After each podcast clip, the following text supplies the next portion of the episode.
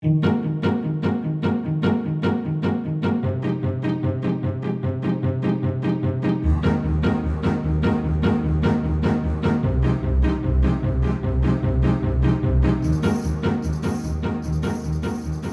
ve dünyanın ilk ve tek interkontinental podcast programı Dış Mihraklar 23. bölümüyle karşınızda. 23. bölümde yine aynı kadro. Yine Avrupa'dan Gökhan, Hollanda'dan, Amsterdam'dan, Avrupa kıtasını temsilen bizlerle, Ahmet Avustralya'dan bizlerle, Melbourne'den bizlerle, Orta Doğu'yu ve Asya'yı tabii ki ben temsil ediyorum. Ahmet ise Asya Pasifik ülkelerini temsil ediyor, biliyorsunuz. Ve Güney Amerika Kutbu'nu da alabilir miyim? En yakın benim. Güney Kutbu ihalesi önümüzdeki ay açılıyor ya. Onu bir tamam. Şey tamam.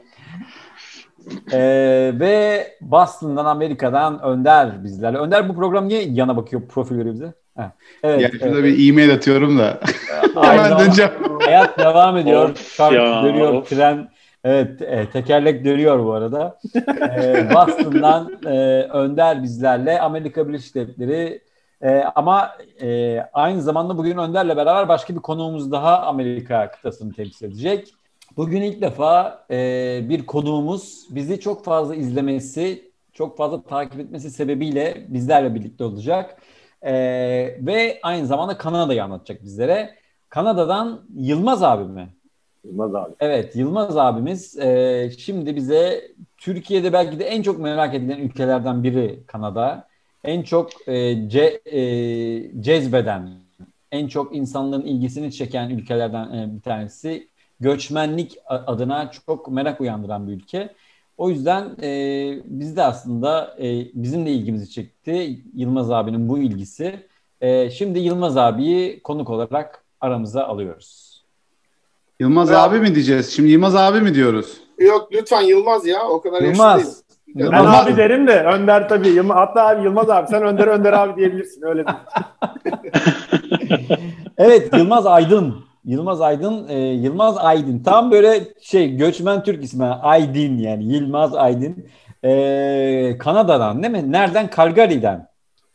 Alberta eyaleti. Calgary şehri. Calgary'den bizlerle. Soğuk mu hocam? Kış değil mi? Yoğun kış şartları. Son bir aydır ciddi soğuk.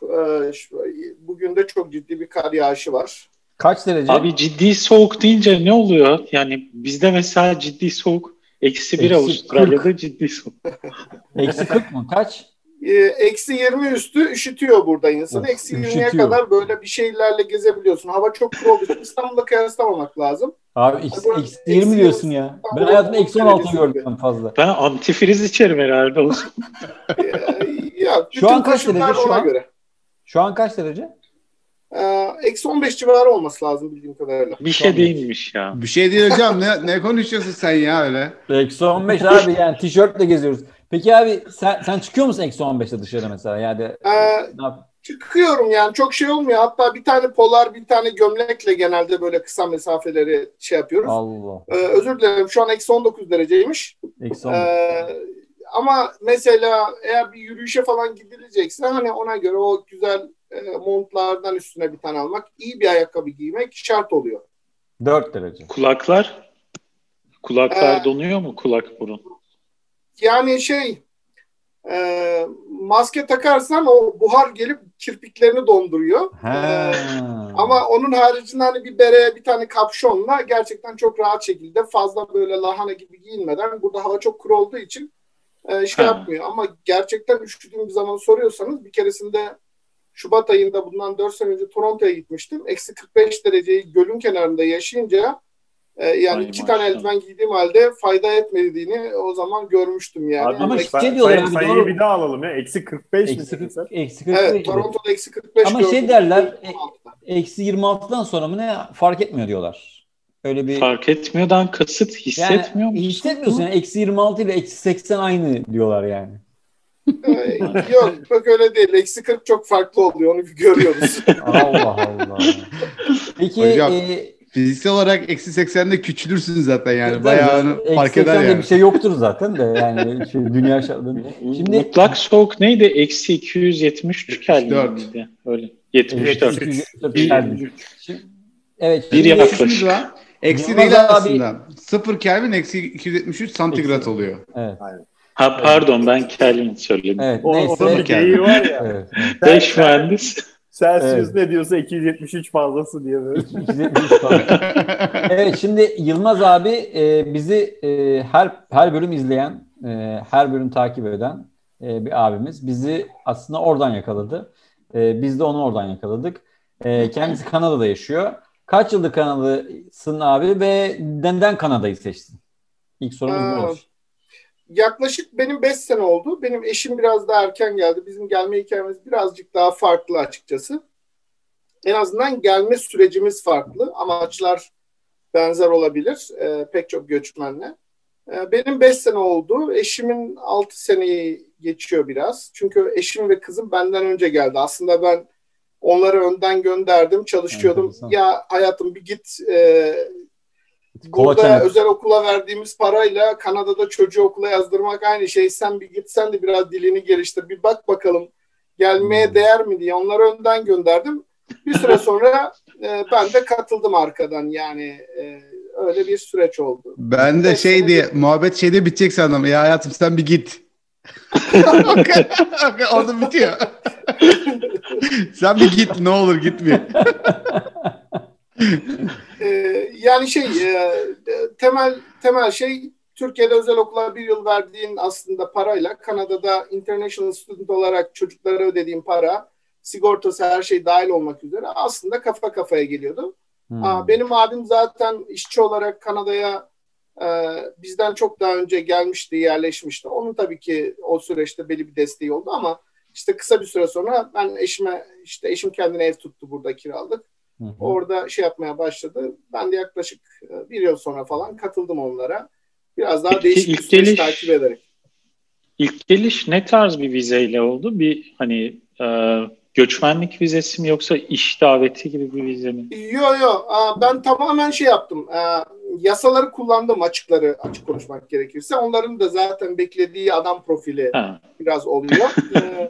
Eşimi buraya yolladıktan sonra eşim işte 0 İngilizceyle geldi buraya. Zaten edebiyat fakültesi yani felsefe mezunudur. İngilizce 0'dı. Lisede de hep Fransızca görmüş. Biraz çatpat Fransızcası var. Buraya geldiğinde İngilizce eğitimi almaya başladı. Ben işte bir süre sonra gelip onları ziyaret ettikten sonra karar verdik göçmeye. Bunun en iyi yolu nedir diye düşündüğümüzde de şey oldu. En iyi gelme yolu eğitim yoluyla gelmek. Yani bir programa yazılmak. Ben de sizler gibi mühendisim. Şey yaptık, burada bir tane üniversiteye müracaat ettim. Teknoloji Enstitüsü, bayağı bir kallavi bir okul Kanada çapında. İşte Southern Alberta Institute of Technology diye geçiyor. SAIT diyorlar ya da SAIT diyorlar. Orada bir programa müracaat ettim. Kabul edildim. Bunların hepsini Türkiye'den yaptım yani işim buradayken. Bana niye gitmek istiyorsun dediler. Biraz uluslararası tecrübe kazanayım. Biraz yıllardır bu şey, hand skill diyeyim artık neyse, hani şeylerimizi, konfigürasyon yeteneklerimizi kaybettik. Çünkü belli bir dönem yöneticilik yaptım, Gökhan biliyor. İşte biraz hani güncel bilgileri toparlayayım, yeni teknolojilere adapte olayım falan. Bir bakayım istiyorum. Biraz Kanada'da çalışmak istiyorum dedim. Tamam dediler. Bana study permit verdiler. Bana study permit verdiklerinde eşime zaten work permit çıktı otomatik olarak. Bu bir yıllık bir programdı yani 8 aylık, stajı dahil 6 ay okul, 2 ay staj. Biraz kolaydı Türklere göre, bize göre kolay yani açıkçası, burada öyle çok şey değil. Çünkü zaten aşina olduğum, bildiğim, içinde çalıştığım bir sektör olduğu için network, şu anda yaptığım iş. Hiç takılmadan bitirdim. Arkasından çalışma izni verdiler. İlk yurt dışı değil mi abi? İlk defa yurt dışı, yani çalışmak için ilk defa yurt dışına çıkıyordum. Evet. Hatta benim tatil niyetine de yani gitmişliğim bir kere, 2 kere Kıbrıs'tadır. Ben bu yabancı devletlerin böyle bir tomar kağıt istemesini her zaman aşağılama olarak gördüğüm için hiç yurt dışına tatile gitmedim. Yani benim eşim ve kızım defalarca işte Avrupa'ya, Romanya'ya, Dubai'ye, yani eşim Çin'e, her yere gitmiştir. Ben hiç gitmedim çünkü ben onu bir açık konuşmak gerekirse hep aşağılanma olarak görüyordum. Evinin tapusunu göster, arabanın tapusunu göster, bankadaki paranı göster. Turist olarak bunu istemeleri beni geriyordu. Haklı mılar? Haklı olabilirler kendi açılarından ama benim açımdan bu bir aşağılamaydı. Ben yurt dışına hiç daha önce çıkmadım diyebilirim yani. Abi ben onu daha yeni okuduğum bir bilgi o. Bu işçi göçü var ya 1960'larda. 1960'larda evet. İşçi daveti var daha doğrusu. Daha sonra 1970'lerden itibaren artık bu vasıfsız işçilerin fazlasıyla gelmeye başlamasıyla başlıyor aslında vize olayı. Yani oradaki haklılık haksızlık aslında tabii ki şey ama sonradan yani turist olarak gitmeye kalktığın zaman bile ben mesela artık Avrupa ülkelerine gitmemeye karar verdim kendimce. Bu karar verdiğim sene gittim de yani yani evet benim de tavrım ve tarzım sizin gibi açıkçası artık. Yani, evet benim çok akrabam var, öz akrabalarım. Yani 3-4 tane amcam Almanya'da, Avusturya'da, Hollanda'da yaşıyor. Dayımların çocukları. İşte şu an 3. jenerasyon artık oralı olmuş kuzenler herkes. Ben yani onlara bile turist olmaya bile evet yani turist olarak gitmek bile zulüm yani. O yüzden evet. Haklısınız yani evet. Sadece bir kere bunca zaman içerisinde bir keresinde şirket aracılığıyla İşte bir haftalığına İngiltere'ye Cisco Live'a gitmiştim. Bayi toplantısı mı? Pardon? Bayi toplantısı. Gibi diye. Ben bulunduğum pozisyonda çok fazla network cihazı satın aldığım için hani şirket gitmemizi ve görmemizi istiyordu. Daha önceki internet servis sağlayıcı Gökhan'la isim zikretmiyoruz diye tahmin ediyorum. Her şeyi zikrediyoruz bu programda. Onu söyleyeyim mi? Evet. Orada sadece... Orada şirket sadece benim pasaportumu isteyip her şeyi şirket hallettiği için ben ona tamam demiştim. Evet. Ben gittim geldim öyle. Evet. Şimdi soru alalım. Gökhan sen zaten Yılmaz abiyle beraber çalıştın mı? Sizin beraber çalıştın. Aynen. Evet, var mı sorun Yılmaz abi? Naberden başka? Naber abi nasılsın? Öncelikle teşekkür ederim hani beni de davet ettiğiniz için. Abi ne demek tabii ki. Gerçekten. Büyük zevk bizim için. Küçük bir konukta olduğunu biliyorum şu an ama büyüyeceğini tahmin ediyorum. İzlenme oranlarının arttığını da görüyorum yavaş yavaş. Umarım istediğiniz gibi olur. Umarım artar. Sağ olun. Çok teşekkür ederiz. Evet Gökhan. Teşekkür ederiz. Yani biz zaten Yılmaz abiyle ilk gittiği dönemlerde çok konuştuk da Kanada ile ilgili şeyi merak ettim şimdi. Hani en düşük sıcaklık -20'lerde falan ama bunun en yükseği ne ya? Sıcaklık yelpazesi ne acaba? Bahar ya da yaz geldiğinde. Yazın yani 35-40 derece gördüğün zamanlar oluyor burada gerçekten. Ama tekrar Türkiye ile çok kıyaslamamak gerektiğini düşünüyorum. Çünkü kuzey yarımkürede olması ve ozon tabakasının biraz ince olması dolayısıyla ultraviyole çok fazla. Yani böyle cildinizde sanki mikrodalganın altına yatmışsınız gibi bir yanık hissedersiniz. Belki de cilt kanserlerinin bu kuzey ülkelerde çok yaygın olmasının temel sebeplerinden biri de aslında bu güneş ışığının çok yatay gelmesi ve ozon tabakasının ince olmasından kaynaklanıyor. Ama yazın gerçekten... Kaç derece hocam açısı onun? Bayağı.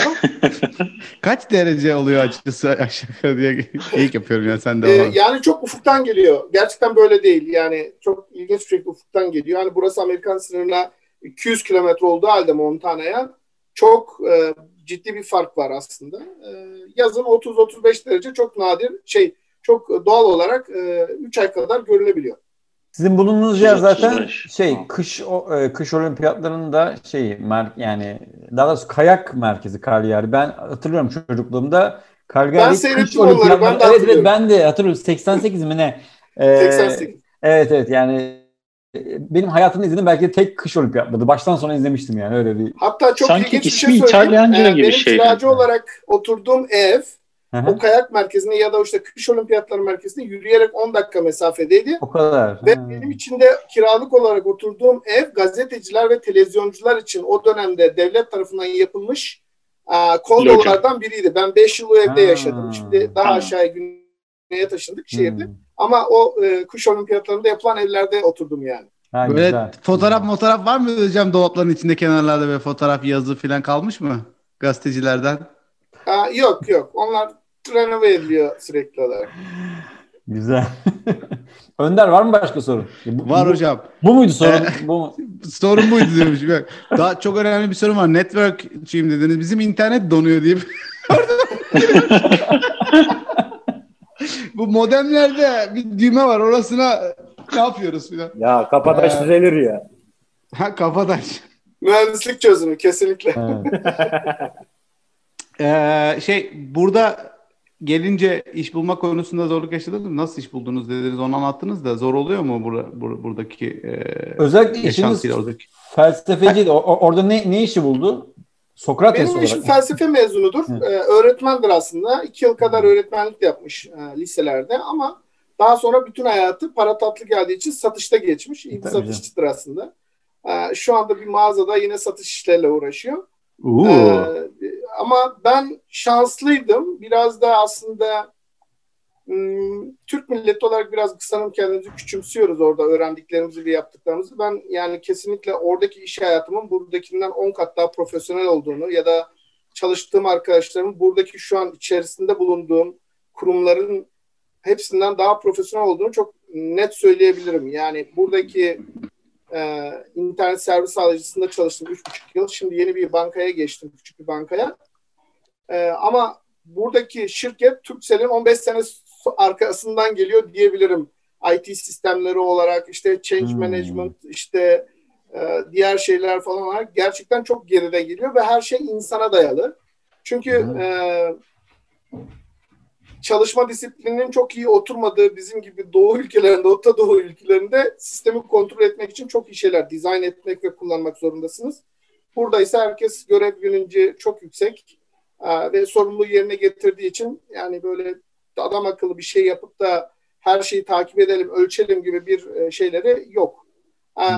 Sorunuza geleyim. Ben şimdi okurken aslında biraz şanslıydım. Çünkü temel olarak network teknolojileri diye bir bölümde okudum 1 yıllık. Zaten hani mühendislik mezunuyum, yaklaşık 15 sene, 20 sene o işi de yaptım. Hangi bölümden mezunsunuz? Hangi mühendislikten? Elektronik ben Kocaeli Elektronik ve Haberleşme'den mezunum. Aynı zamanda İstanbul Üniversitesi'nden de mezunum. Derste şöyle oluyordu. Bizim network hocası mesela ders anlatıyordu. Sınıfı 2'ye bölüyorduk. Yarısına ben eğitim veriyordum. Yarısına o eğitim veriyordu. Yani böyle köy okulu gibi. Köy okulları gibi. Evet. Yani çok yardımcı oldum onlara o dönemde. Gerçekten sınıf çok şeydi. Acemiydi bu konuda diyeyim. Bir de ilginç bir şekilde Kanada'da takdir ettiğim ve şaşırdığım bir şey de var. Okulda kariyerini belli bir yaştan sonra tamamen değiştirmek isteyen insanlar var. Yani adam 30 sene muhasebecilik yapmış. Biri işte depo sorumlusu, biri bilmiyorum bir yerde çalışıyor. Ben IT'ye gireceğim diye gelip 1 yıl işi gücü bırakıp gelip üniversitede bir program alıp 1 yıl 2 yıl sonra kariyerini tamamen IT'ye çevirebiliyor. 65 yaşında bir abi bile vardı yani. Bu gap year diyorlar Avustralya'da ona. 1 yıl bırakıp kariyeri benzer değişikliği yapıyor insanlar. Burada da yaygın bir kavram. Evet, işte öyle okulda biraz herhalde sivrildim. Staj zamanı geldiğinde bir tane kar amacı gütmeyen ve dünyada fakir ülkelere, Peru'ya, işte Afrika'ya falan işte su arıtma, ilginç böyle betondan yapılmış, içinde kum olan, kirli suyu yukarıdan koyuyorsunuz, alttan böyle tertemiz çıkıyor falan. Su arıtma sistemleri yapan bir şirketin bütün network'ünün değişmesi gerekiyormuş. İşte okula müracaat etmiş. Hani bizim buna verecek çok böyle 10.000-20.000 dolar ödeyecek durumumuz yok. Bunu sizin öğrencilerden biri yapabilir mi diye. Benim network hocası da Yılmaz yapar demiş. Bunlar beni stajyer olarak aldılar. Aslında maaş da ödediler yani. Kötü bir para da ödemediler. 2 ay kadar staj yaptım orada. Onların bütün network'ünü yeniledim. O bir ilk Kanada'daki işte iş deneyimi oldu. Canadian Experience diye ya da işte ülkeye göre işte American Experience ya da işte neyse artık. Böyle her şey birbirini getirdi. Ben o işi bitirdikten sonra stajımı tamamladım derken birkaç yere müracaat etmiştim iş için. Burada Shaw var. Shaw Telecommunication diye. Türkiye'deki Turkcell Süper Online diyebilirsiniz. Aynı zamanda kendinin mobile kısmı da var. 2 tane GSM operatörü de var. Freedom Mobile ve Shaw Mobile diye. Onun gerçekten çok iyi bir core network'ten bir teklif aldım ve girdim. Kariyer öyle başladı. Yani kısmen benim buradaki kariyerimin ya da iş bulma sürecimin pek çok insana göre rahat geçtiğini, rahat böyle yoluna girdiğini ve birbirini tetikleyerek beni yola soktuğunu söyleyebilirim. Peki abi, o bir yıllık bölümde beraber okuduğunuz arkadaşlardan hani kariyerini istediği gibi şekillendiren veya zorluk yaşayanlar oldu mu? Aslında her sene üniversite şey yapıyor, oradaki employment rate'i açıklıyor. Yani o benim okuduğum bölümde yani iş bulma oranı %94'lerde falan. Yani bir sene içerisinde bir işe yerleştirme oranı. Çünkü sürekli soruyorlar. İşe girdiniz mi? Mail atıyorlar, soruyorlar falan. Hatta uluslararası öğrenciler ki ben o katman kapsamdaydım. Onlara staj yeri bulan kendi departmanları da var. Yani öğrenci kendisi bulamazsa üniversite sana staj yeri ayarlıyor gerçekten. Öyle bir şey de var. Olanağı da vardı ama... Work placement diyorlar sanırım değil mi? Evet. Work placement diyorlar. Burada da o tarz programlar oluyor üniversitelerde. Doğru. Direkt zaten üniversitenin anlaşmalı olduğu piyasada bir sürü kuruluş oluyor. Onlar artık böyle hocalar da tanıdığı için şirket yöneticilerini pat yerleştiriyorlar. İnanılmaz bir bağış var. Yani mesela 6 ay önce bir tane iş adamı $30 milyon bağış yaptı yani. Öyle diyeyim size. İnanılmaz bir bağış var üniversiteye, bilhassa buraya. Ve bu okulun benim seçmemdeki en büyük sebepse, çok araştırmıştım ben o konuyu, sektörle hangi bölüm olursa olsun kendi sektörle inanılmaz bir iş ilişkileri var. Ve şey yapıyorlar. Olay o zaten, evet. Öğrencileri yani böyle bir kardeşlik mevzu da var. Kendi kendilerini tutuyorlar. Beni Shaw'da işe alan 2 adam da, 2 müdürüm de şeydi mesela, Seyit'ten mezundu zaten. Yani buradan çıkan öğrenci iyidir, biz bunu alalım, buradaki eğitim boş değildir gibi gerçekten bir yaklaşımları var. Bu avantaj da olabilir kısmen, dezavantaj da olabilir ama dediğim gibi ben rahat bir şekilde yola girdim. Çalışma izni, çalışma süresini tamamladıktan sonra koşullar tamamlandı ve kalıcı oturumumu aldım hemen sonrasında. Peki abi, çalışma izni okul bölüm bitince hemen yani devlet mi veriyor? Şirketin bir şey yapması mı gerekiyor? Sen mi bir şey yapmak zorunda kaldın? Çünkü senin study iznin vardı herhalde başta. Şimdi şöyle, burada post-graduation work permit dedikleri bir insana hayatında sadece bir kere verilen, yani uluslararası öğrenci olarak gelen bir yabancıya hayatı boyunca sadece bir kere veriliyor. Yani siz 5 kere üniversite okuyabilirsiniz ama o çalışma izni sadece bir kere veriliyor. Bir çalışma izni veriyorlar. O da okul biter bitmez hemen ardından elinize ulaşıyor. Bir müracaat ediyorsunuz, hemen geliyor. Süresi ne kadar? Efendim? Süresi ne kadar? Geçerliliği ne kadar? O değişken, temel olarak bir yıllık okul için 1 yıl, yani 8 ay demiyorum ama 1 yıllık okul için 1 yıl, 2 yıllık okul için 3 yıl. Non-linear hocam o. Non-linear bir şey var orada ya. İlişki var. Doğru. Daha güzel. Toptan alırsan indirim yaparım. Mühendisim ya, hemen anlıyorum non-linear bir şey. Gördüm mü hemen görürüm yani. Ben bir şey anlamadım ya. Hayatınızda bir kere verilen bir şey. Evet. 1 yıllık okul için 1 kere verildi. Çalışma izni. 1 yıllık okul için 1 yıllık çalışma izni veriliyor. Tamam. Tamam. 2 yıllık okul için 3 yıllık çalışma izni veriliyor. Tamam. Peki 1 yıllık çalışma izni bitti. Çalışıyorken zaten vizen uzuyordur. Tamamlıyorsanız kalıcı oturuma müracaat etme hakkınız ve kalıcı oturma hakkınız. Ondan sonrası var yani, anladım. Yani buradaki işte Yılmaz abi gibi kaçak çalışıyorsunuz değil mi? Hocam siz şu anda kaçak bayağı aranıyorsunuz diye biliyorum ben. Değil mi? Şu an abi depoda kendisi. Depoda. Yok. Hiç sisteme polis gelebilir, kapatabilirim. Şimdi güzel olan şey şu. Eğer evliyseniz, çocuğunuz varsa, uluslararası öğrenci olarak geliyorsanız öğrencilik vizesini aldığı anda study permit'te öbür eş tamamen open work permit alıyor. Full open work permit alıyor. Yani devlet diyor, sen okuyorsan öbür ebeveyn geçimini sağlasın, çalışsın gibi gayet sosyal bir yaklaşımı var. Kanada'yı tercih etmemdeki en büyük sebeplerden biri de biraz işte böyle insana değer vermesi, Amerika kadar kapitalist olmaması. Ne diyorsun hocam sen ya? Öyle mi gerçekten? Sen ya? Şimdi ben biraz o konuyu derinleştirmek isteyeceğim ama önce Ahmet, var mı sorun? Ben çünkü biraz böyle derin sorular soracağım. Tamam. O zaman ben de böyle şey seviye sorularımı sorayım. Şimdi bu benim cehaletim olabilir ama genelde hani bildiğim kadarıyla Kanada deyince yani bizim Türklerde belli başlı birkaç eyalet ya da şehir var. Genelde ya doğu tarafı işte Toronto, Ottawa, Quebec tarafı, Toronto veya batıda British Columbia, Vancouver, hatta Asyalı akından dolayı Vancong diyorlarmış Vancouver'a. Ha, böyle bir geyik de var. Evet, aşırı çok. Özellikle Çinli değil mi? Orası Fransızca bölgesi değil mi? Yok, batısı British, doğusu Fransız. Pardon, tamam. Doğru. Ben şey merak ediyorum, bu telaffuzu Cagliari mi bu şehrin? Calgary. Evet, Calgary Olimpiyatları. Hocam Calgary Olimpiyatları ya direkt TRT'ye bak. Tamam. TRT İngilizcesiyle Calgary Olimpiyatları. Evet. Calgary, evet. Burası da göçmenler için bilindik bir yer mi? Yoksa biraz daha Kanadalıların yani birinci kuşak Kanadalıların falan yaşadığı daha bir yer mi diyeyim? Kozmopolit olmayan bir yer mi orası? Şimdi benim Vancouver ya da Toronto'yu tercih etmemdeki en büyük sebeplerden biri giderlerdir. Yani toplamda daha fazla para kazanan olabilirsiniz ama harcadıklarınızdan sonra da elinizde kalan para muhtemelen benim burada daha az kazandığım maaşla sene sonunda kafa kafaya geliyordur diye tahmin ediyorum. Evet. Benim şu an aldığım bu evi herhalde Toronto'da almak isterseniz sanırım 5 kat daha fazla ödemeniz gerekir.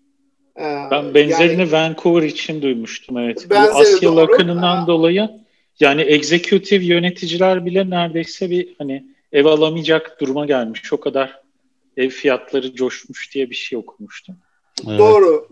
Yani bilhassa bu son dönemde söylenene göre yani Çin'den falan hiç ev görmeden direkt böyle parayı gönderip kaç paraysa yatırıp alıyorlar. Bu yüzden emlak fiyatları batıda Vancouver civarında inanılmaz yükselmiş durumda. $1 milyon Ontario ve ortalama bir daire $1 milyon fırlamış gibi bir şey. Tabii apartman dairesi $1 milyon. Ben yani muhtemelen Avustralya ve Amerika'dakiler daha aşinadır ama yani müstakil çok büyük bir evde oturuyorum. Çok büyük bir bahçem var arkada mesela. Önde de geniş alan falan var. İşte burada kaça bırakırsın? $1 milyon yani böyle bir ev orada 3-4 milyondur falan herhalde. Fiyatı kaçırdık ya. Bir daha söyler misin? 500. Hoca? 500 bin dolar. Çok iyi ya. Peki evler açık arttırma tarzı mı satılıyor ya da böyle insanların tekliflerini mi topluyorlar?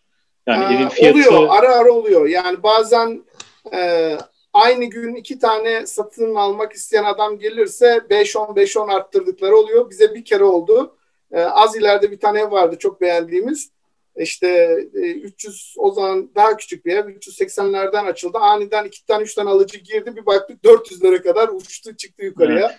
Biz geri çekildik. Ama buraya ilk randevuyu alıp gelen işte ilk teklifi veren biz olduğumuz için ikincisi giremedi. Öyle bir şey var. Ama dediğim gibi böyle bir ev Vancouver'da ve Toronto'da herhalde 2,5-3 milyondan başlar. Biraz daha yukarıya gider.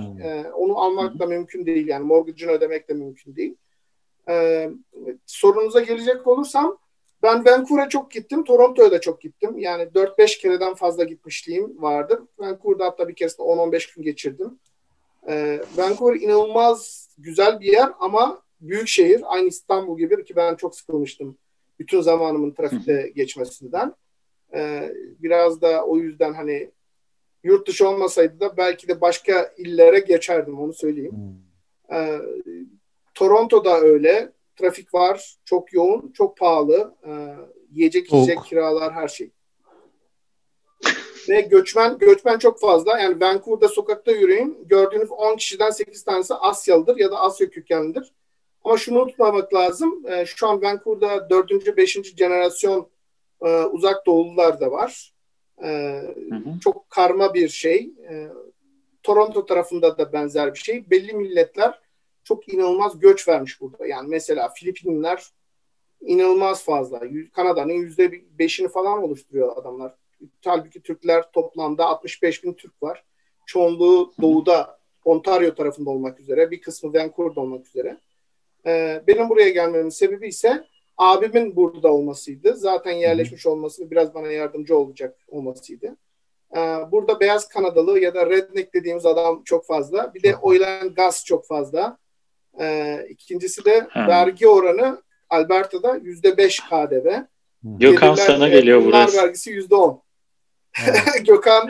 Evet, evet, Gökhan'ın konuları. Gökhan şu an taşınmaya karar verdi. Evet. Gökhan bundan sonra Amerika'yı temsil edecek. %5 ya. Gökhan hiç. Bir Kanada, o KDV abi. Şey %10. Gelir vergisi %10 galiba değil mi? KDV olsun. Şey, kurumlar ya, vergisi %10. Bizim maaşlarımızdan aynı Türkiye'deki gibi kazandığınız paraya bağlı olarak işte $35,000 üzerinde kazanıyorsanız başlıyor işte %25-30 işte ha, 155 bin üzerinde kazanıyorsanız okay. O zaman yok. O zaman Gökhan alıyorlar. Gökhan'lık vergi varsa Gökhan yok ya. Evet. Yok abi %5. Abi ben şimdi bir şey soracağım. Şimdi biraz araştırdım, okudum, ettim. Şimdi ya zaten biraz bilgim de vardı ama şu Justin Trudeau mu diye okunuyor? Nasıl okunuyor başbakan? Justin Trudeau. Ha, yani şey İngilizce çok, okuyoruz. Çok Fransızca okuyorsunuz hocam. Tamam, Justin Trudeau. Evet. Şimdi bu adam liberal parti başkanı. Ben de liberal görüşlü bir insanım aslında. Yani biraz sempati duymam gerekiyor ama çok da sempati duyamıyorum bu adamcağıza. Şimdi ben buradan adamcağız ama. Buradan yola çıkarak biraz böyle Kanada ile ilgili bir siyasi bir eleştiride bulunacağım. Siz katılır mısınız bilmiyorum da. Şimdi bir kere bu adamın bir proje olduğunu hem Canadian Broadcast Corporation'da bir de The Guardian'da bayağı yazdılar, çizdiler, yazmışlar, çizmişler daha doğrusu. O da abi şöyle, Guardian'a abi, geç de diğeri evet, olabilir.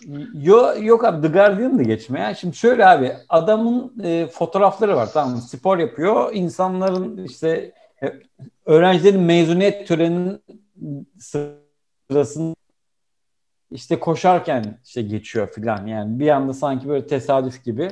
Sonra ya böyle şeyleri var hep. İşte metroda fotoğrafları var, orada var, burada var falan. Sonra şey ortaya çıktı abi. Bütün fotoğraflarını bunun resmi fotoğrafçısı çekiyor aslında. Hepsi kurgu yani. Şimdi buradan yola çıkarak şöyle bir şey net bir eleştiri var. Kanada Başbakanı, liberalliği falan filan, bu hani özgürlükçülüğü filan bir PR çalışması aslında genel itibariyle. Çünkü mesela şöyle şeyler çıkıyor. Suudi Arabistan'la $15 milyar silah anlaşması var ama tam bunlar ortaya çıkacağı sırada bu Justin Trudeau'nun bir tane fotoğrafı çıkıyor, tamam mı, ortaya. Sonra işte boru hatları yapılıyor. Tam da bu işte iklim ile ilgili işte anlaşmadan yapılacağı sırada bunların işte aynı zamanda boru hatları ile ilgili anlaşmalar çıkıyor. O sırada yine işte Justin Trudeau'nun bir tane daha şeyi. Abi renkli çoraplar giyen bir insan kötü olabilir mi diyormuş. Çoraplarıyla gibi, çok gündeme geliyordu ya. Evet. Yani şimdi böyle bir şey, yani bu bir proje sanki dünyaya sunulan bir proje ama onun art alanında çok ağır eleştiriler var. Çok böyle şey. Oradaki sizin hissettiğiniz bir şey var mı bununla ilgili? Hatta bir tane ben şey hatırlıyorum ya, bir tane Kanadalı bir işte vatandaş bunun yine o pozları sırasında kalabalığı yarıyor ve sen diyor sahtekarsın diye bağırıyor. Televizyona çıkmıştı bu. Sen tam bir sahtekarsın falan diye. O da böyle bir şey işte paralize oluyor falan. Bunu hissedebiliyor musunuz? Bu yani siyasi şey nedir oradaki siyasi yansıması bunların? Sizin veya bununla ilgili bir gözleminiz var mı? Şimdi öncelikle şunu belirtmek lazım. Bence bu tür eleştirileri yaparken her iki tarafa bakmak gerekiyor. Bir de siyasetin doğasına bakmak gerekiyor. Siyasilerin oylarını arttırmak için ya da bir sonraki dönemde seçilmek için hani böyle PR çalışmaları yapmanın biraz doğal olduğunu ben düşünüyorum. Evet. Ben geldiğimde, bu arada benim bulunduğum eyalette Alberta'da mesela 0 liberal parti milletvekili çıktı. 0. Alberta'nın 4,5 milyon nüfusu var. Kim var abi sizde? Vatan Partisi. İyi ama günler diliyoruz Yılmaz Bey. Çok güzel bir program oldu. Teşekkür ediyoruz size katıldığınız için bugün. Evet, Muhafazakar Parti, çünkü Alberta oil, gaz, maden mevzusunda ve tarım yapıyor. Muhafazakar Parti mi şu an? Çok yüksek oranda beyaz. Peki siz... Hemen bir parantez, bir hani ırkçılık filan hissedebiliyor musunuz oradaki ağırlıktan dolayı? Ben çok samimi söylüyorum bunu. Neredeyse hiç görmedim. 0. Çünkü abimler yaşamışlar. Birileri böyle inşaat alanında, benim abim inşaat işçisi olarak geldi. Şu an kendi küçük bir tane böyle construction firması var. Yani ona ırkçılık yapan kişinin aynı gün formenin işten atıldığını biliyorum mesela, şikayet ettikleri için. Burada ırkçılık gerçekten çok ciddi alınan. Yani ben Türk olduğum için eğer bana karşı bir şey hisseden biri beni işe almayabilir, benim özgeçmişimi kabul etmeyebilir, arka planda böyle şeyler dönebilir. Ama biraz da kişinin kendisine bağlı, o özgüvene bağlı olduğunu, kendinizi nasıl yansıttığınıza bağlı olduğunu da düşünüyorum ben. Hiç görmedim diyebilirim. Neredeyse sıfır. Çünkü sizin bulunduğunuz yerde Muhafazakar Parti'nin önde olmasına rağmen görmediniz yani. Tabii. Yani okullarda, iş yerlerinde imkan yok. Çünkü şöyle bir şey var. Bu çok hassas bir konu. Bu ülkenin %50'den fazlası göçmen. Kime ırkçılık yapacaksınız? Ben %22 diye bir şey duydum. Yok. O rakamlar şimdi şöyle. Google. Yani benim Hakan diye arkadaşım var. Doğma büyüme buralı ama adam Türk yani. Buna ırkçılık yapamazsınız. Bütün kardeşleri burada doğmuş. Kanadalı. Yani siz ne derseniz deyin. Çinliler halen Çin kökenlerine çok bağlılar. Filipinler, Filipinlere işte Güney Amerika'dan olanlar, işte Hispanikler, Hispanik. Yani adam tamamen Çinli olarak, uzak doğulu olarak görüyorsunuz ama en ufak bir aksanı yok. Çünkü doğma büyüme buralı.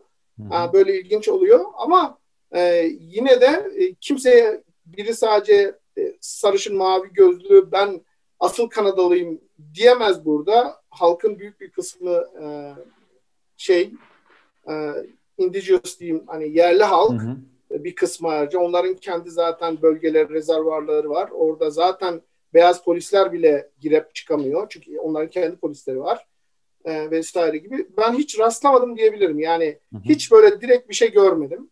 Bir aşağılanma da hiçbir yerde görmedim. En ufak bir şey görürsem de karşılığını veririm. Yani bu biraz da kişinin kendisine bağlı bence. Onu kabul edip kendinizi aşağı çekmeniz ya da çekmemeniz. Yani ben dediğim gibi ben aşağılanma hissettiğim için 40 yaşına kadar Avrupa'ya tatile bile gitmedim yani. Burada niye onu kabul edeyim? Biri bana öyle yaklaşacaksa ya da kendimi düşüreyim. Bir de bazı Justin şeyler çok dolaylı olabiliyor ya. Pardon? Bazen ırkçılık çok dolaylı da yapılabiliyor ya söylediğiniz gibi. Hani fark ettirmeden ya da gözüne sokmadan. Yani, ya da bazen politikalar öyle bir düzenleniyor ki işte Önder anlatmıştı ırkçılık bölümünde. Burada yapılabilecek en kötü şu, arada rastlıyorsunuz. Aksanı olan biri mesela işte noterde orada burada konuşurken efendim anlayamadım tekrarlar mısınız? Efendim anlayamadım tekrarlar mısınız? Gibi böyle bir yaklaşım bazen görürsün. Türkçe konuş yani, vatandaş. Yani ileri gidebiliyorlar. Çünkü gerçekten işlerini kaybetmeye çok rahat sebebiyet verebilir yani. Ben onun tersini yaptım burada ya birkaç kez. Birisi arıyor beni işte belediyeden oradan buradan. Hollandaca konuştuğunu düşünüp İngilizce konuşur musunuz diye soruyorum. Zaten İngilizce konuşuyorum diyor adam karşımdaki.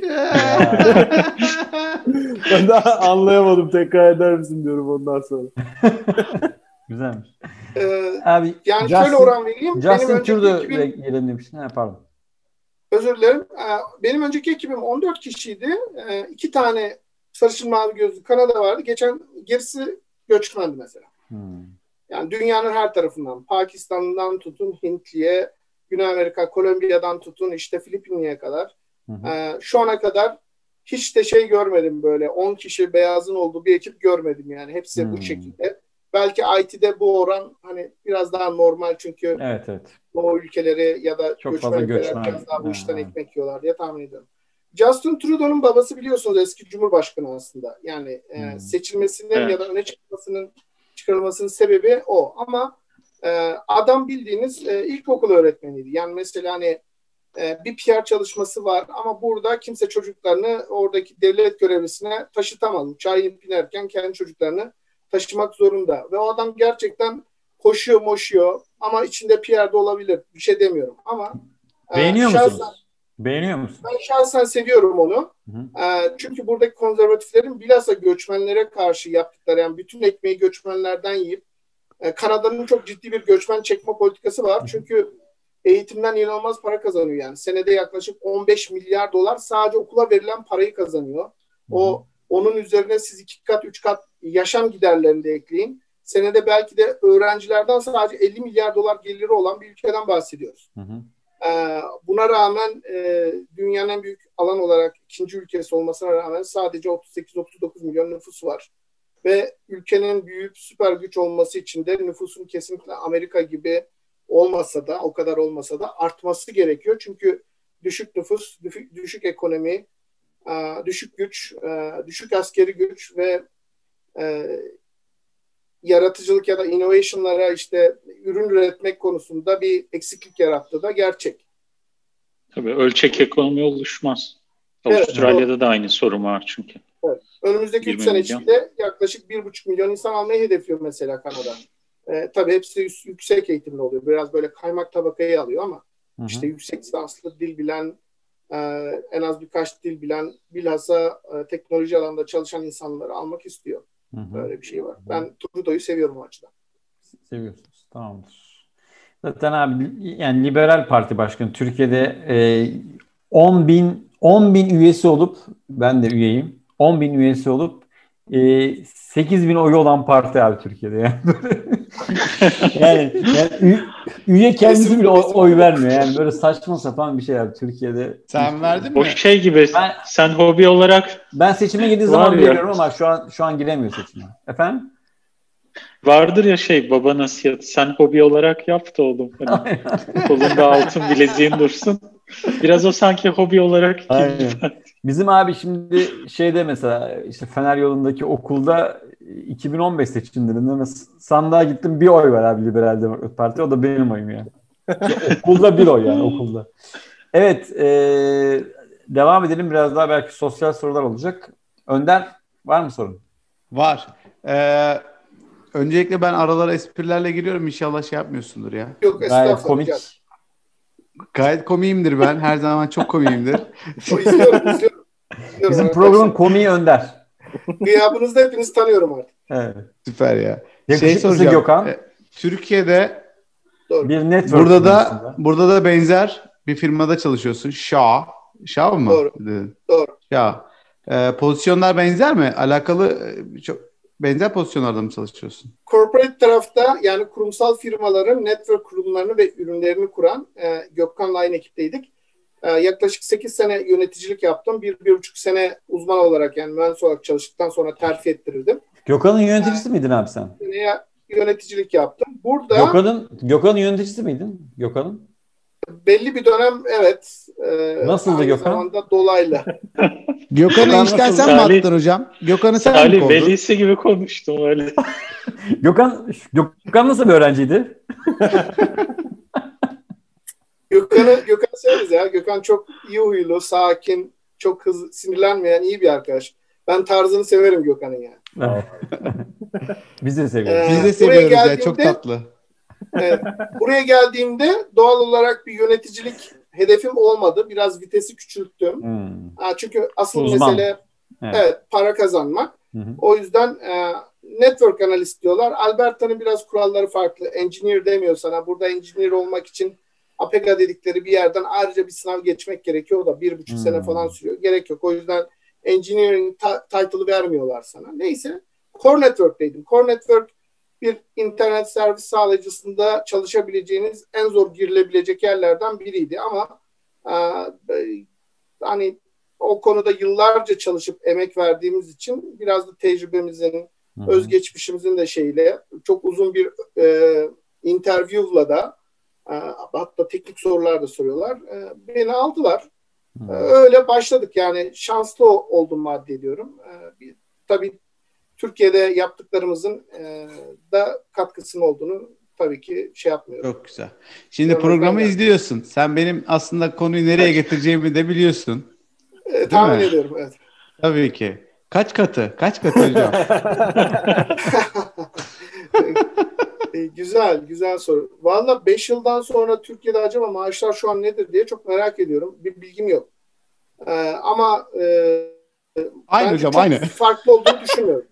Eğer orada kalsaydım şu an aldığım parayla şu an dolar alıp çarpsaydım Kanada dolarıyla çok farklı olduğunu düşünmüyorum açık konuşmak gerekirse.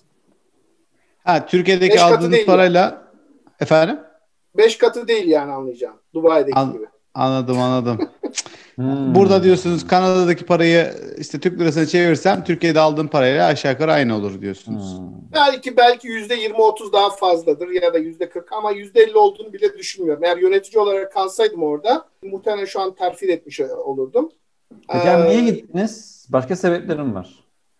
Başka sebepleri var aslında. Yani benim hiçbir zaman odağım para olmadı. Her zaman şuna inandım şahsen. Sıkı çalışmak lazım.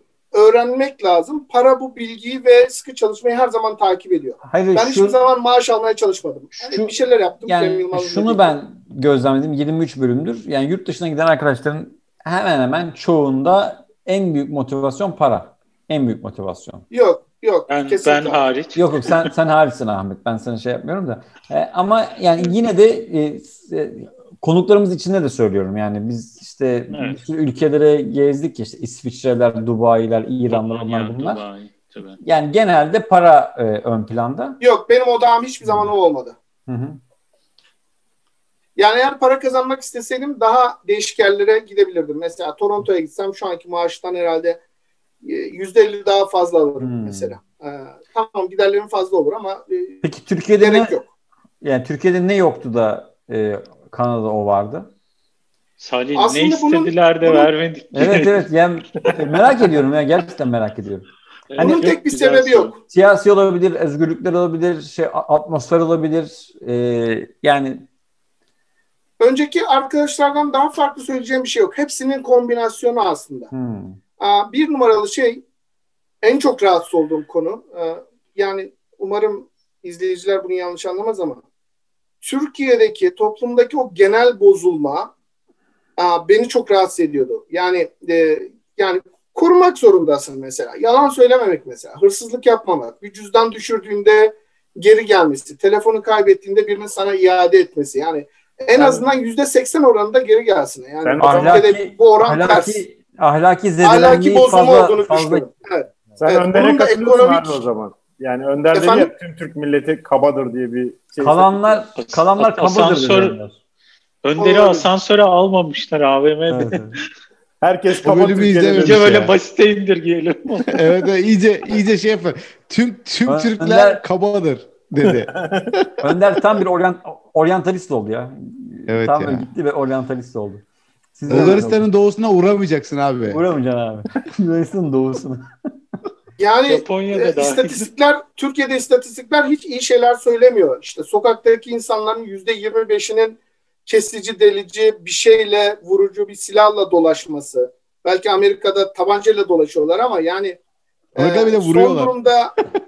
Son durumda yani burada mesela silah serbest, aynı Amerika'daki gibi. Benim bir arkadaşımın 150 tane falan silahı var. O koleksiyoner gerçi ama yani bu güvenlik konusu, sokakta yürürken başınıza bir şey gelmemesi, trafikte birinizin üzerine araba sürmemesi, çocuğunuzun güvende olduğunu hissetmek, servise tıkıştırıp işte sitenin kapısından okulun kapısına indirtmemek. Yani böyle bir sürü şeyin kombinasyonu aslında ama en çok rahatsız olduğum, halen de çok üzüldüğüm Türk toplumundaki o bana ne demek, o boş vermişlik, ahlakın, bazı değer yargıların tamamen artık göz ardı edilmesi, işte para kazanıyorsan en iyi sensin, her şeyin para odaklı olması, bu gibi temel bozulmalar benim aslında en çok kafama takılan şeydi. İkincisi de hepimiz benzer yaşlardayız herhalde Önder hocamla falan. Belki seninle Ahmet hocam daha genç gösteriyor ama yani ben çocukluğumdaki o öğrenciliği de çok kızımın yaşamasını istiyordum. En son kızımın benim çocukluğumdaki öğrencilik gibi bir öğrencilik yaşamasını istiyordum. Yani okula severek koşa koşa gitmesini, bir yarış atı olarak yetişmemesini, çocukların mutlu olmasını istiyordum. Bir diğer konu, buraya gelmemin en önemli sebebi, benim çocuğum, ben şuna inanıyorum. Eğer çocuklar çocukluğunda mutlu değilse sonradan kötü insanlar oluyorlar abi. Evet. Dolandırıcı oluyorlar. İşte diş hekimi oluyor. Adamın organını keseyim alayım da ameliyat parası alayım oluyor. Anlatabiliyor muyum? O yüzden çocuğum mutlu büyüsün istedim biraz. O sınav maratonunda saçma sapan bir üniversiteye gireceğim ya da bölüme sonra da işsiz kalacağım gibi bir şey olmasın. Çünkü özel okula veriyorduk biz. Birkaç sene okudu, 2 sene, 3 sene. Yani sözde Türkiye'nin en iyi özel okullarından biri. Tamam, kalburüstü değil, Galatasaray gibi, şu gibi, bu gibi ama yani Ya bu kadar da boş olmaz abi. Yani birazcık insanlık öğretin çocuğa. Her şey matematik demek değil. Yani sonra buraya geldiğimizde şunu fark ettik. 5. sınıfa kadar çocuklara matematik, fen o kadar az veriliyor ki inanılmaz. Sadece iyi insan nasıl olunur, dürüst insan nasıl olunur, yardımseverlik nasıl olur bunu öğretmeye çalışıyorlar. 5 yıl boyunca bunu. Peki sonra abi, ortaokul itibariyle müsbet dersler başlıyor. Peki bu eğitimin toplumdaki karşılığını sen hissediyor musun? Yani senin söylediğinde şunu anlıyorum. O ülkedeki herkes, o ülkede okuyan herkes bu eğitimi alarak yetişiyor. Peki doğru. Yetişkinlerde bunun karşılığını görüyor musun? Yani herkes dürüst mü gerçekten? Kesinlikle öyle. Yani benim abim 2 kere 3 kere mesela cüzdanını kaybetti. Hepsi geri geldi. İşte insanlar abi market... Justin Trudeau yaptırıyor diyorlar. Aynısını bulup cüzdanını... PR abi. Yok gerçekten insanlar çok nazik o Amerikan filmlerinde dalga geçtikleri o nazik Kanadalı şeyi gerçekten var. Hani yani sen gidip birisine... yanlışlıkla basarsa 10 kere özür diler. Sen gidip birisine vursan o senden özür diler mi? Vurduğun kişi senden geri özür diler mi? Yok vurma değil kazaysa. Yani şu karşı evimizde bisikletler var çocuklar. 5 tane bisiklet. Ben 1 yıl oldu buraya taşınalı. 1 yıldır kapının önünde duruyor o. Tanesi $1000'lık bisikletler orada. Yani doğru dürüst hırsızlık bile duymuyoruz. Yani burada böyle zincirde gidonu kalır bisikletin tekerini götürürler. Downtown'da olur ama bu bölgelerde olmuyor. Yani bu oranı toplumun geneline bu 1 milyonluk şehre vurursak inanın bana o kadar az ki insan imrenmeden ve şaşırmadan duramıyor. Net söyleyeyim. Yani, abi işsizlik oranının çok düşük olduğunu tahmin ediyorum o zaman. Belki %3'lerde falan olabilir mi? İşsizlik Alberta'da oranı biraz daha yüksek maalesef. Çünkü burası petrole bağlı, petrol işçisi çok fazla olan bir eyalet. Bu petrol krizi olup işte varili $40 aniden $120 düşünce bu işsizlik %9'lara kadar falan çıktı. Tahmin ediyorum ki şu sıralar %6-7 olması lazım. Alberta'da. Diğer eyaletlerde bilgim yok. Evet. Covid çok kötü vurmuş. Şimdi Google yaptım yani Kanada genelinde. Evet. 2018'de %5.8 iken işsizlik %9.75'e yani neredeyse 2 katına çıkmış. Bayağı. Doğru ama işte mesela, petrol ekonomisi. Doğru. Peki abi sizin vatandaşlık gibi bir şey var mı? Durum var mı? Var. Kanada çifte vatandaşlığı kabul ediyor. Yani bunu da her zaman herkese söyledim açık yüreklilikle. Eğer içinde yaşadığım ülke bana Türk pasaportunu ya da bu pasaportu seçeceklersen ben kesinlikle Türk pasaportunu tutarım. Onu net söyleyeyim. Çünkü kalıcı oturumla pasaport vatandaşlık arasında sadece o pasaporta sahip olup onunla seyahat etme özgürlüğü ve oy kullanma hakkı haricinde kalıcı oturumdan hiçbir farkı yok. Yani şunu da söyleyeyim ben Türkiye'den göçtüm ama halen bir vatansever olarak Allah korusun yani bir savaş olsa döner savaşırım. Ya da biri beni hangi pasaport diyorsa yıllarca yediğim içtiğim eğitimini aldığım halen bütün ailemin olduğu ülkeyi tercih ederim. Bunları net belirtmek istiyorum. Burası da benim 2. vatanım oluyor şu anda. Çünkü Kanada bu konuda çok sosyal bir devlet. İnsanlar öyle bazı Avrupa ülkeleri gibi köşeye sıkıştırmıyor. Peki bir gün dönecek misin? Var mı öyle bir hayal? Var öyle bir planım var. Yani filler gibi doğduğum yerde ölmeyi hedefliyorum. Bir 10 sene sonra falan dönmeyi hedefliyorum. Yani zor hocam. 10 sene yani sonra zor. Artık orada. Ben bir şey soracağım ya. Hani bu söylediniz ya Türkiye'de bir boşvermişlik var insan. Ya yani boşvermişlikten kastım orada anladığım kadarıyla şu hani.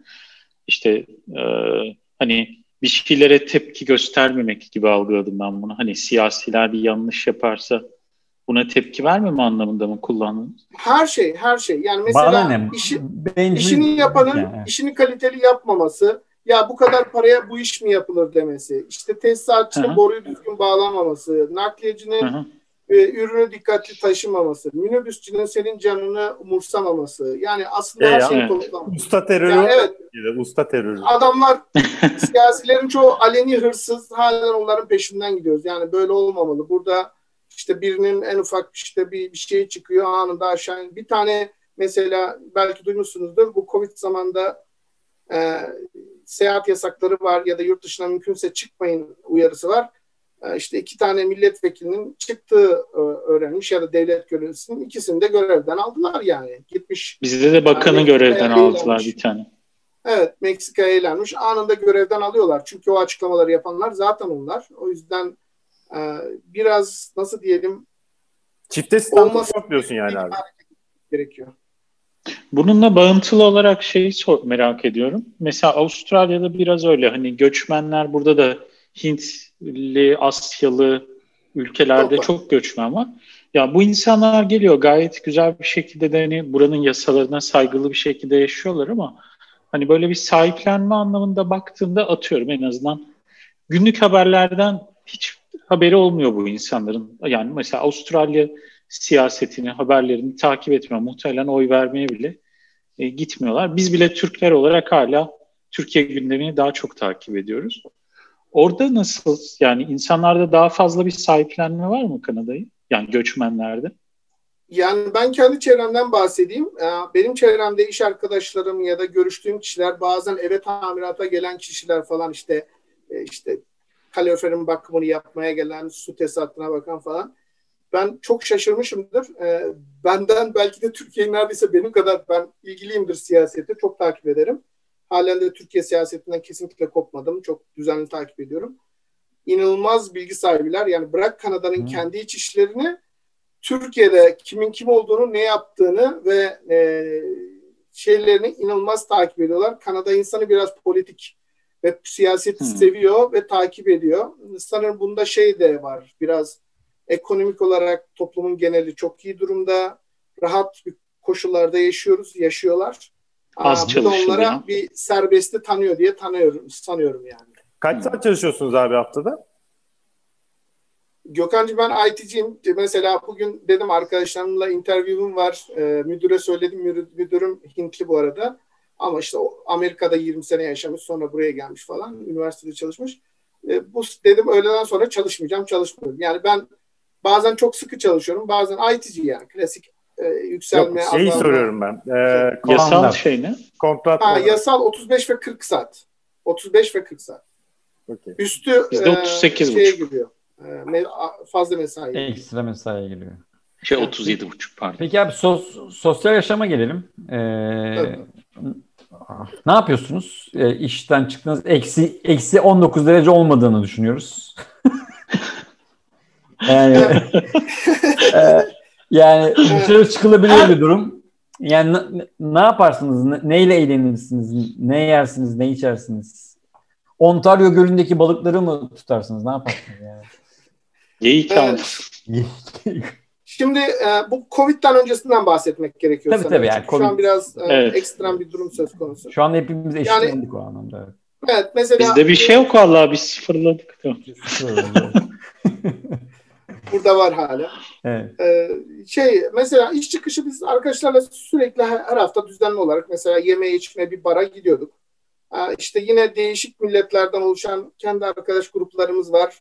Onlarla haftalık olarak düzenli buluşup yemekler falan yiyoruz. Ne yiyorsunuz abi? Et mi? Et sanki böyle Kanada deyince böyle bizon eti falan mı nedir yani? Geyik falan mı nedir yani orada? Hepsini denedim. Oraya özel ama bir şey yok. Evet ama Alberta beef diye bir kavram var. Alberta çok büyük bir eyalet ve inanılmaz et yetiştiriciliği yapıyor. Buranın kırmızı eti gerçekten güzel.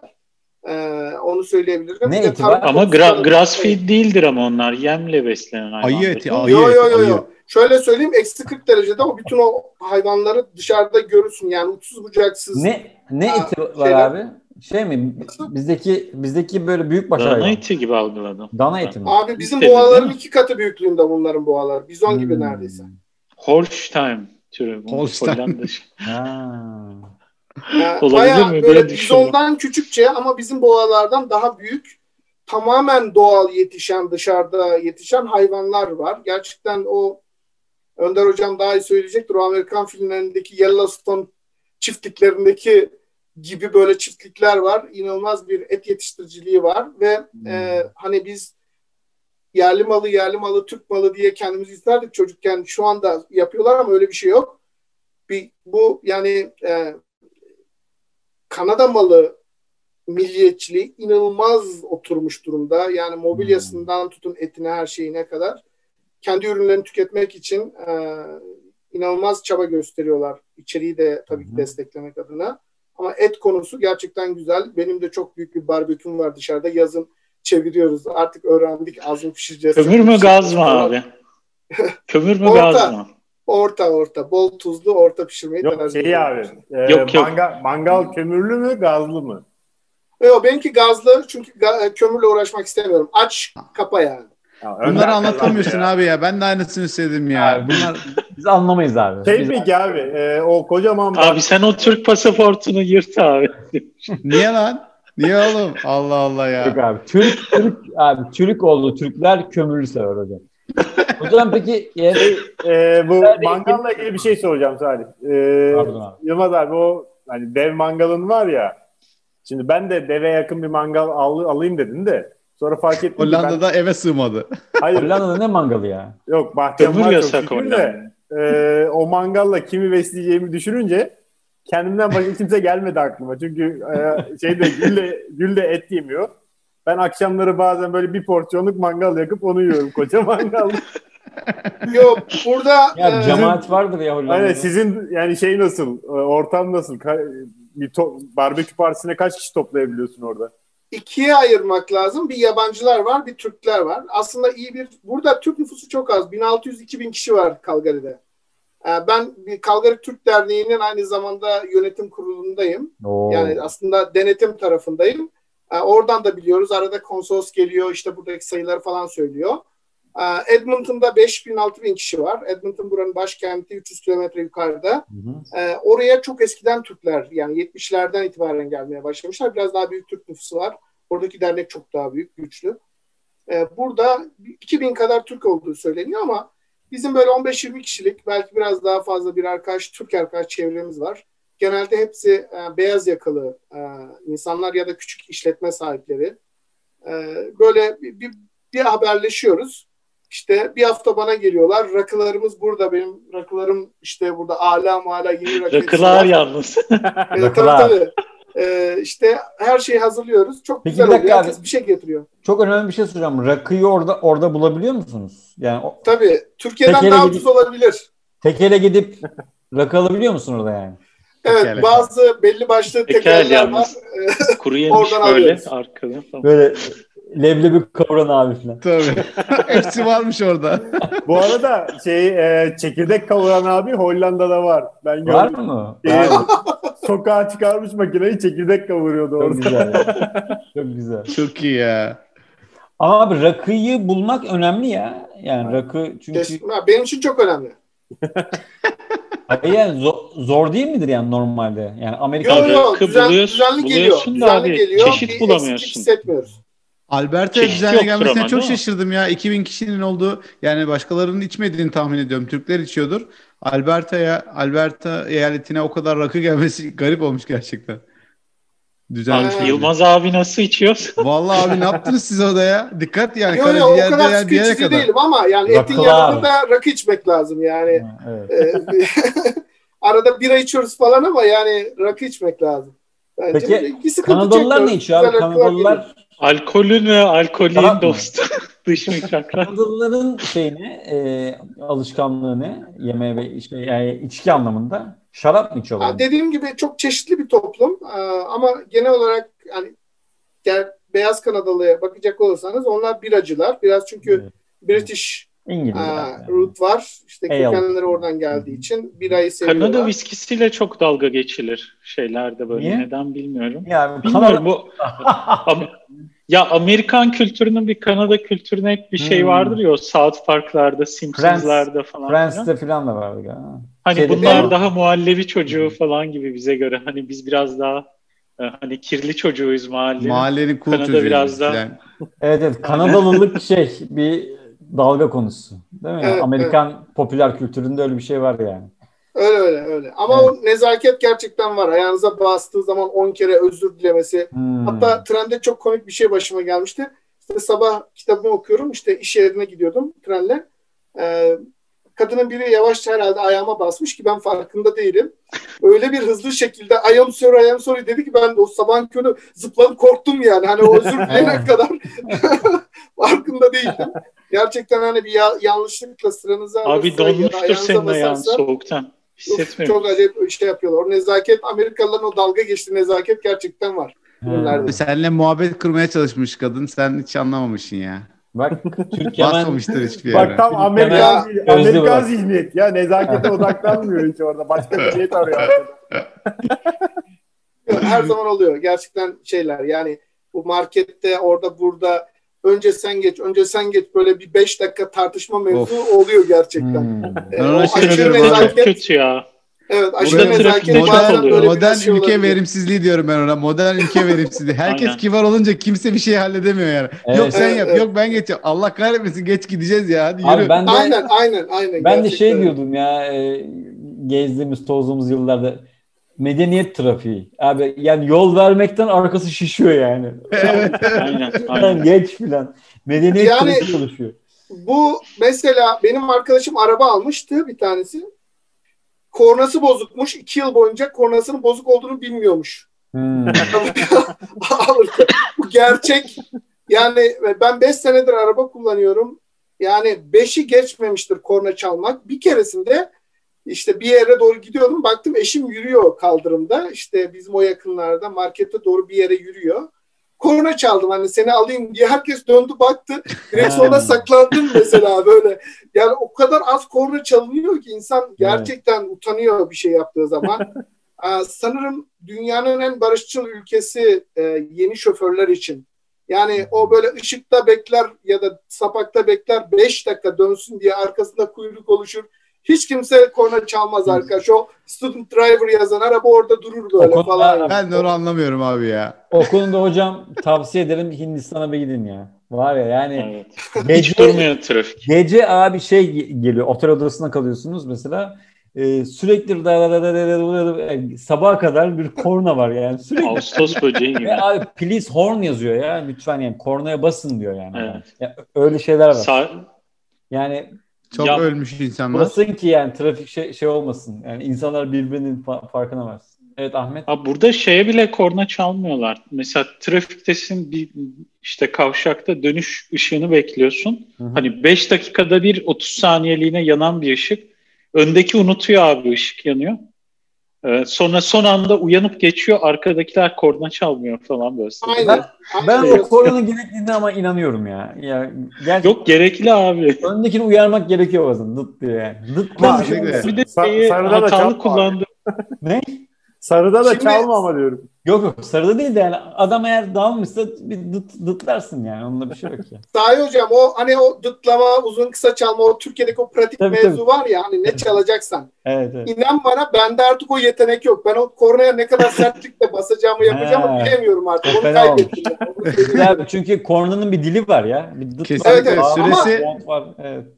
O el yeteneğini de kaybettim artık. Dıtlayamıyorum yani. Böyle bastım mı böyle biraz hayvan gibi basıyorum artık. Ana avrat gidiyor mu hocam? Ana avrat gidiyor musunuz? Salih bir de şey geyiği var. Hani İstanbul'da çok kullandığımız bir özelliktir ya. Normalde park edilmeyecek bir yere arabayı durdurursun. Bir dakika bir şey alıp geleceksin. Dörtlülere basarsın ya. Burada dörtlülere basmak şey demek yani. Bir problem var. Felaket var değil mi? Yok abi. Acil. Polis falan durur yani. Dörtlüleri yakmışsan bir şeye mi ihtiyacım var diye durur yani. Hocam ben bir şey daha soracağım Yılmaz hocam. Sorun yok mu ya? Hani Allah kahretsin ya filan diyeceksin. Yani aslında bizim böyle klasik bir sorumuz var. 3 tane sevdiğin, 3 tane nefret ettiğin de. Hani böyle akla gelen bir şey yok mu? Her şey mi güzel ya? Yani genel olarak gerçekten öyle. Bir tek sorunu var diye okudum ben. Doğru mu? Salih camı açıp rakına buz atabiliyorsun. Öyle bir ülke düşün. Şimdi şöyle bu Covid gelene kadar yine Covid durumu dolayısıyla haberler biraz Covid domine olmuş durumda haberlerde. Doğal olarak Covid'in bir yansıması olarak ekonomik olarak da ekonomi de çok konuşuluyor. Bu arada Kanada çok iyi para dağıttı onu diyebilirim yani mesela işte benim abimin küçük işletmesi var. Söylemesi hep onlara $40,000, $60,000 para verdiler. Yarısı iadesiz, hibe yani. Hı-hı. O yarısını da 2 yıl sonra işte 0 faizle geri ödeyecekler vesaire. Benim eşim bayağı bir çalışma saatleri azaltıldığı için bayağı iyi bir destek aldı. Ama ben hiç işimi kaybetmediğim için mesela benim öyle bir müracaatım olmadı vesaire.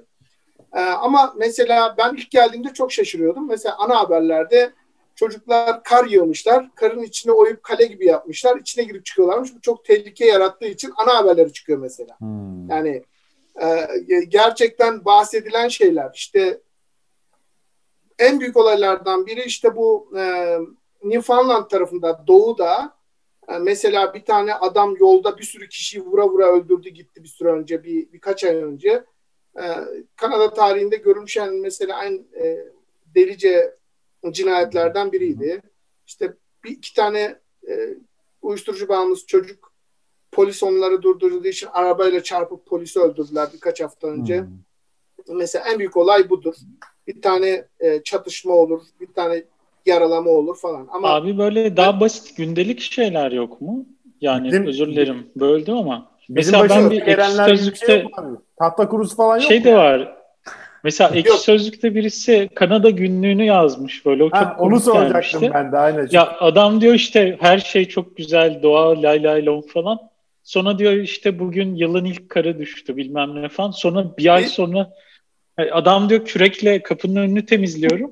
2-3 saat sonra tekrar hani aynı şey yığılıyor. Ben işte arabaların altları çürüyormuş falan. Dün bir ton kar temizlemişimdir belki kapının önünden, garaj yolundan. Bugün tekrar yağdı, tekrar temizlemem lazım. Benzer bir durum var gerçekten. Ama bu mesela yani can sıkmıyor mu yani bunu yapıyor olmak sürekli? Biraz hareket oluyor. Ben çok sıkılmıyorum çünkü IT'ciyim, günde 10 saat oturuyorum. Sen de IT'cisin bildiğim kadarıyla. Evet. Evet. O yüzden biraz spor oluyor. Çok dert etmiyorum ama mesela karşı komşumun işte o kar temizleyici makinesi var. Bir giriyor zırrt diye çıkıyor oradan. Böyle benim yaşadığım şehrin sokakta yaya kaldırımı karşı tarafta. Mesela köşe evlerde ev sahibinin o yaya kaldırımını birkaç yüz metre boyunca temizlemesi lazım. Yoksa biri düşüp zarar görürse senin insurance'ından yararlanıyor da seni dava edebiliyor. Ben sadece kendi garaj yolumu temizliyorum. Çünkü garaj yolunda kaldırım yok. Ama dediğim gibi gerçekten şey yok. Yani bizim İstanbul'da bir günde yaşanan konu sanırım Kanada'nın bir yıllık gündeminden daha yoğundur diye tahmin ediyorum. Ekonomiyi ve hastalığı bir kenara koyarsak. Doğru. Bir de galiba Gökhan şey diyordu değil mi? Bizim geçen bölümdeki aksilikler tarzı. Evet. Yani o tarz oraya özel hani tahta kurusudur. Ya, Önder hocamınki favorim de onu söyleyeyim. Bu arkaya oturup ehliyet kemerini bağlamayıp böyle. Yaptık ya bunu yaptık. Baktım ki eşim de gülüyor. Benim birkaç tane böyle şehir efsanesi yani okuduğum şeyler var. Onları sormak istiyorum aslında Kanada ile ilgili. Birincisi şey duymuştum. Çok soğuk havalarda böyle eyaletten eyalete hani arabayla yolculuk yapacaksan yeterli miktarda işte battaniye, yiyecek, işte belki ek benzin arabana falan gibi şeyleri doldurman gerekiyormuş bagaja galiba ve polise mi artık neyse ona denk gelirsen kontrolde işte eksiğini bulursa geri çevirebiliyormuş seni yolculuktan falan gibi bir şey duymuşum. Bu tarz şeyler var mı? Yani böyle hayati tehlike yaşayabilir misin? Doğru. Kısmi olarak doğru ama kısmi olarak da yanlış. Birincisi Kanada'da en azından benim bulunduğum eyalette bagajında ya da arabanın arkasında benzin taşıyamazsın, yasak. Tehlike oluşturduğu için. Evet. Ama gerçekten mesela biz eşimle bir tane göl var birkaç yüz kilometre yukarıda gezmeye gitmiştik. Buzda üstünde yürüyorsunuz. Ama güzel olan tarafı şu, belki araştırmak isterseniz Abraham Lake diye geçiyor. Metan gazı var altında. Böyle kışın o buzun içine yuvarlak yuvarlak metan gazı sıkışıyor ve siz yürürken altta bir sürü baloncuk görüyorsunuz. Buzun içinde. Şimdi baktım. Oralara giderken mesela şey yapıyoruz. Yani arabaya bir tane şey alalım, battaniye koyalım, kıyafet, yiyecek, içecek olsun. Çünkü cep telefonu kalitesi yani kapsama alanı belki ülkenin çok büyüklüğünden kaynaklanıyor ve nüfus popülasyonun oranının az olmasından dolayı şehirlerin dışına çıktınız mı en iyi cep telefonu şirketi bile çekmemeye başlıyor. O yüzden de hani eğer zor bir durum yaşarsanız gerçekten bir süre orada dayanmak zorunda kalabilirsiniz. O yüzden hani hazırlıklı olmakta fayda var gerçekten. O bu arada İkincisi, mantıklı bir kural çünkü geçenlerde duydum. Rusya'da 2 tane genç arabaları bozulduğu için donarak ölüyorlar. Yani Kanada'nın durumu da benzer bir durum galiba. Evet. O yüzden. Çünkü o tarz ülkelerde olabiliyor bir de en yakın hani yerleşim yeri, benzin istasyonu çok uzakta olabiliyor bazen. Bir de abi eksi 40 dereceyi gördüğün zaman yani yarım saatte zaten araban bozuksa sıkıntı. Gidersin tabii. Ben okudum. Mesela... Pardon. Sivrisinek... Yok sen devam et. Sivrisinek sorunu varmış. Var. Çok. Ne o yani nasıl bir şey o? Bayağı diyor yani baş parmağın kadar büyük sivrisinekler var diyor. O kadar soğuk olmasına rağmen diyor. Ama Sibirya'da da var ya zaten benzeri sanırım. Var mı? Evet. Şimdi öncelikle şöyle. Benim evimin 100 metre bu yanında ve 100 metre bu yanında 2 tane göl var. Bunlar İşte diyorlar değil mi? Stormwater pond diyorlar. Yani yağmur sularının biriktirildiği aslında pek çok ülkedeki, gelişmiş ülkedeki gibi burada kanalizasyon suları ve yağmur suları kanalizasyonu farklı. O suları oralarda topluyorlar. Çünkü çok büyük bir doğal hayat var. Kuşlar, ördekler, kazlar geliyor. İnanılmaz mesela kazlar yavruluyor burada. Kimse karışamaz. Geyikler. Ben kendi evimin önünde kurt gördüm yani öyle diyeyim. Şehrin göbeğinde. Çakal zaten dolaşıyor buralarda falan. Yani doğal hayata çok büyük bir önem veriyorlar. O yüzden yeşil alan da çok fazla. İnanılmaz yeşil. Yani şöyle söyleyeyim. Bizim burada Nosil Park var. Bir tane Calgary'nin içinde. Yani Central Park'ın birkaç katıymış. Zaten araba 10 dakika araba sürünce şehrin dışında tamamen yaban hayata çıkıyorsunuz. Öyle bir şey var. Bir sivrisinek sorunu var. Bahsettikleri gibi sivrisinekler çok büyük değil arkadaşlar. Küçücükler. Türkiye'dekilerden de daha küçük. Yalnız ısırdıkları zaman canınızı yakarlar ve ısırdıkları yer yara oluyor ilginç bir şekilde. Allah Allah. Evet. Yani bilhassa cilde hassas olan insanlar ki benim kızım öyle. Benim için bitmiştir Kanada. Evet. Çok problem olabiliyor. Yazın çok dikkat etmek lazım. Rüzgarsız havalarda gerçekten eğer yürüyüşe çıkmışsanız, geziyorsanız saldırıya uğrayabilirsiniz ama var. Bu spreylerden falan sıkıp uzaklaştırmak gerekiyor. Tabii o da biraz zahmetli. Geldikten sonra duş alacaksın. Okuyor ya. Evet. Avustralya'da fileli şapkalar var böyle giyiyorsun arıcı gibi. Karasinekler yüzünden. Evet. Çok fazla sulak alan var. O nedenle çok fazla sinek var. Onu söyleyebilirim. Peki şimdi Ahmet sor. Ha? Yine böyle o şeylerle alakalı filmlerde çok görürüz ya geyik çok atlar arabanın önüne falan. Atlıyor mu? O tip şeyler oluyor mu? Doğru oluyor. Yani şimdi öncelikle doğal hayatı koruma işi burada çok ciddiye alınıyor. Devlet tarafından. Yani avcılık hangi tür geyiğin ya da keçinin nasıl avlanacağı, ne kadar avlanacağı yine bir çekilişe göre paraya göre falan veriliyor. Burada lisanssız geyik avlama hakkı sadece yerli halkta var. Başka kimse yapamaz. Cezalar inanılmaz yüksek. Yani mesela kaçak avcı yakalanmışsa arabasını yakalayıp alıp parçalıyor devlet. Yani bunun yapıldığını biliyoruz. Ve 50.000-70.000 dolar gibi cezalar kesildiğini de biliyoruz eğer kaçak avla yakalanırsa. Hayvanlar çok zeki. Yapıyorlar, av sezonlarında şehre yaklaşıyorlar. Çünkü yollara 2 kilometre mesafede avlanmak da yasak. Hayvanlar o sefer şehrin içine doğru gelmeye başlıyor. Çok uzakta olmuyor. Vay arkadaş. Tamam mı? Mesela kazlar da öyle. Şehrin içinde yavruyorlar nehirde falan. Çünkü kimse karışamıyor. Onlar da zaman içerisinde artık adapte olmuş. İnanılmaz bir yaban hayatı koruma polisi var. Balıkçılık var. Benim abim de çok komik. Yani sadece avlanmaya gitmiş bir arkadaşıyla beraber onun balıkçılık lisansı olduğu halde falan sırf yanlış yem taktıkları için ucuna ceza yediklerini biliyorum abimin. Böyle. Her Vay şey çok denetim altında. Benim en çok sevdiğim şeylerden biri de bu. Dünyanın en yeşil, adam başına en fazla ağaç düşen ülkelerinden biri galiba Rusya ve Brezilya'dan sonra. Kişi başına 100.000-200.000 tane ağaç düşüyor. Öyle bir var. İnanılmaz güzel ama gelip Türkiye'nin bütün ormanlarını hallaç pamuğu gibi atan o Kanadalı maden şirketi buradan kesinlikle yapamıyor. Onlar dışarıya yapılıyor. O gibi şeyler. Kaz dağları.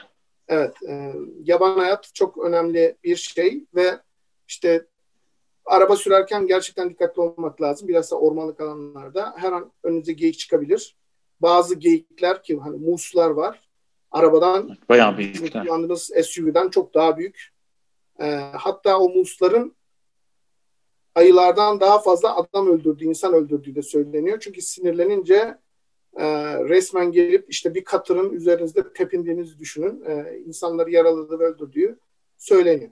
Ben de onu soracaktım. Yani böyle şey var mı? Vahşi hayatla yüz yüze gelme şeyleri var mı? Riskleri?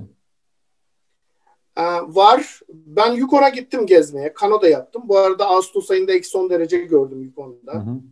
Yukon bu madenciliğin işte yoğun olduğu yer miydi? Abi en kuzeyde yani Arktik'te. Evet. Öyle diyeyim. Yani evet. Ağustos ayında -10 derece. Sanırım çamurun içerisinden şey çıkarttıkları bir yer var sanırım orada. Yanlış biliyor da olabilirim. Yani büyük bir eyalet. Alaska'nın köşesi işte tam. Alaska ile bitişik. Altın da çıkıyor orada. Tabii altın, kömür her şey var. Marvel, Yukon chipsetler vardı eskiden. Yani ayıların insanların peşine düştüğünü biliyoruz. Mesela kampçılık çok ilginç bir şey burada.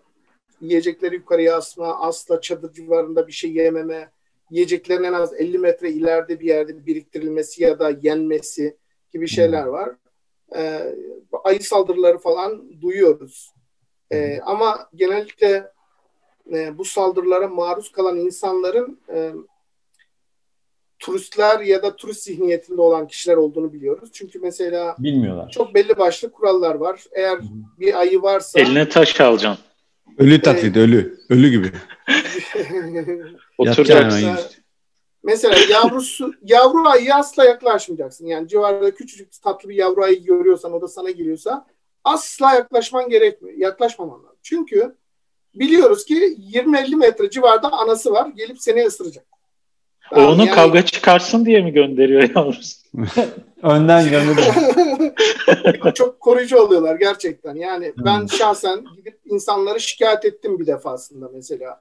Adamlar gitmişler. 2 tane 3 tane yavru, bir tane anne ayı 20-30 metre yaklaşmışlar, selfie çekiyorlar. Tamam mı? Yani ben gittim polisi buldum. Ondan sonra dedim ki bunlar ana haberlere çıkmak üzere. Lütfen gidip müdahale edin dedim.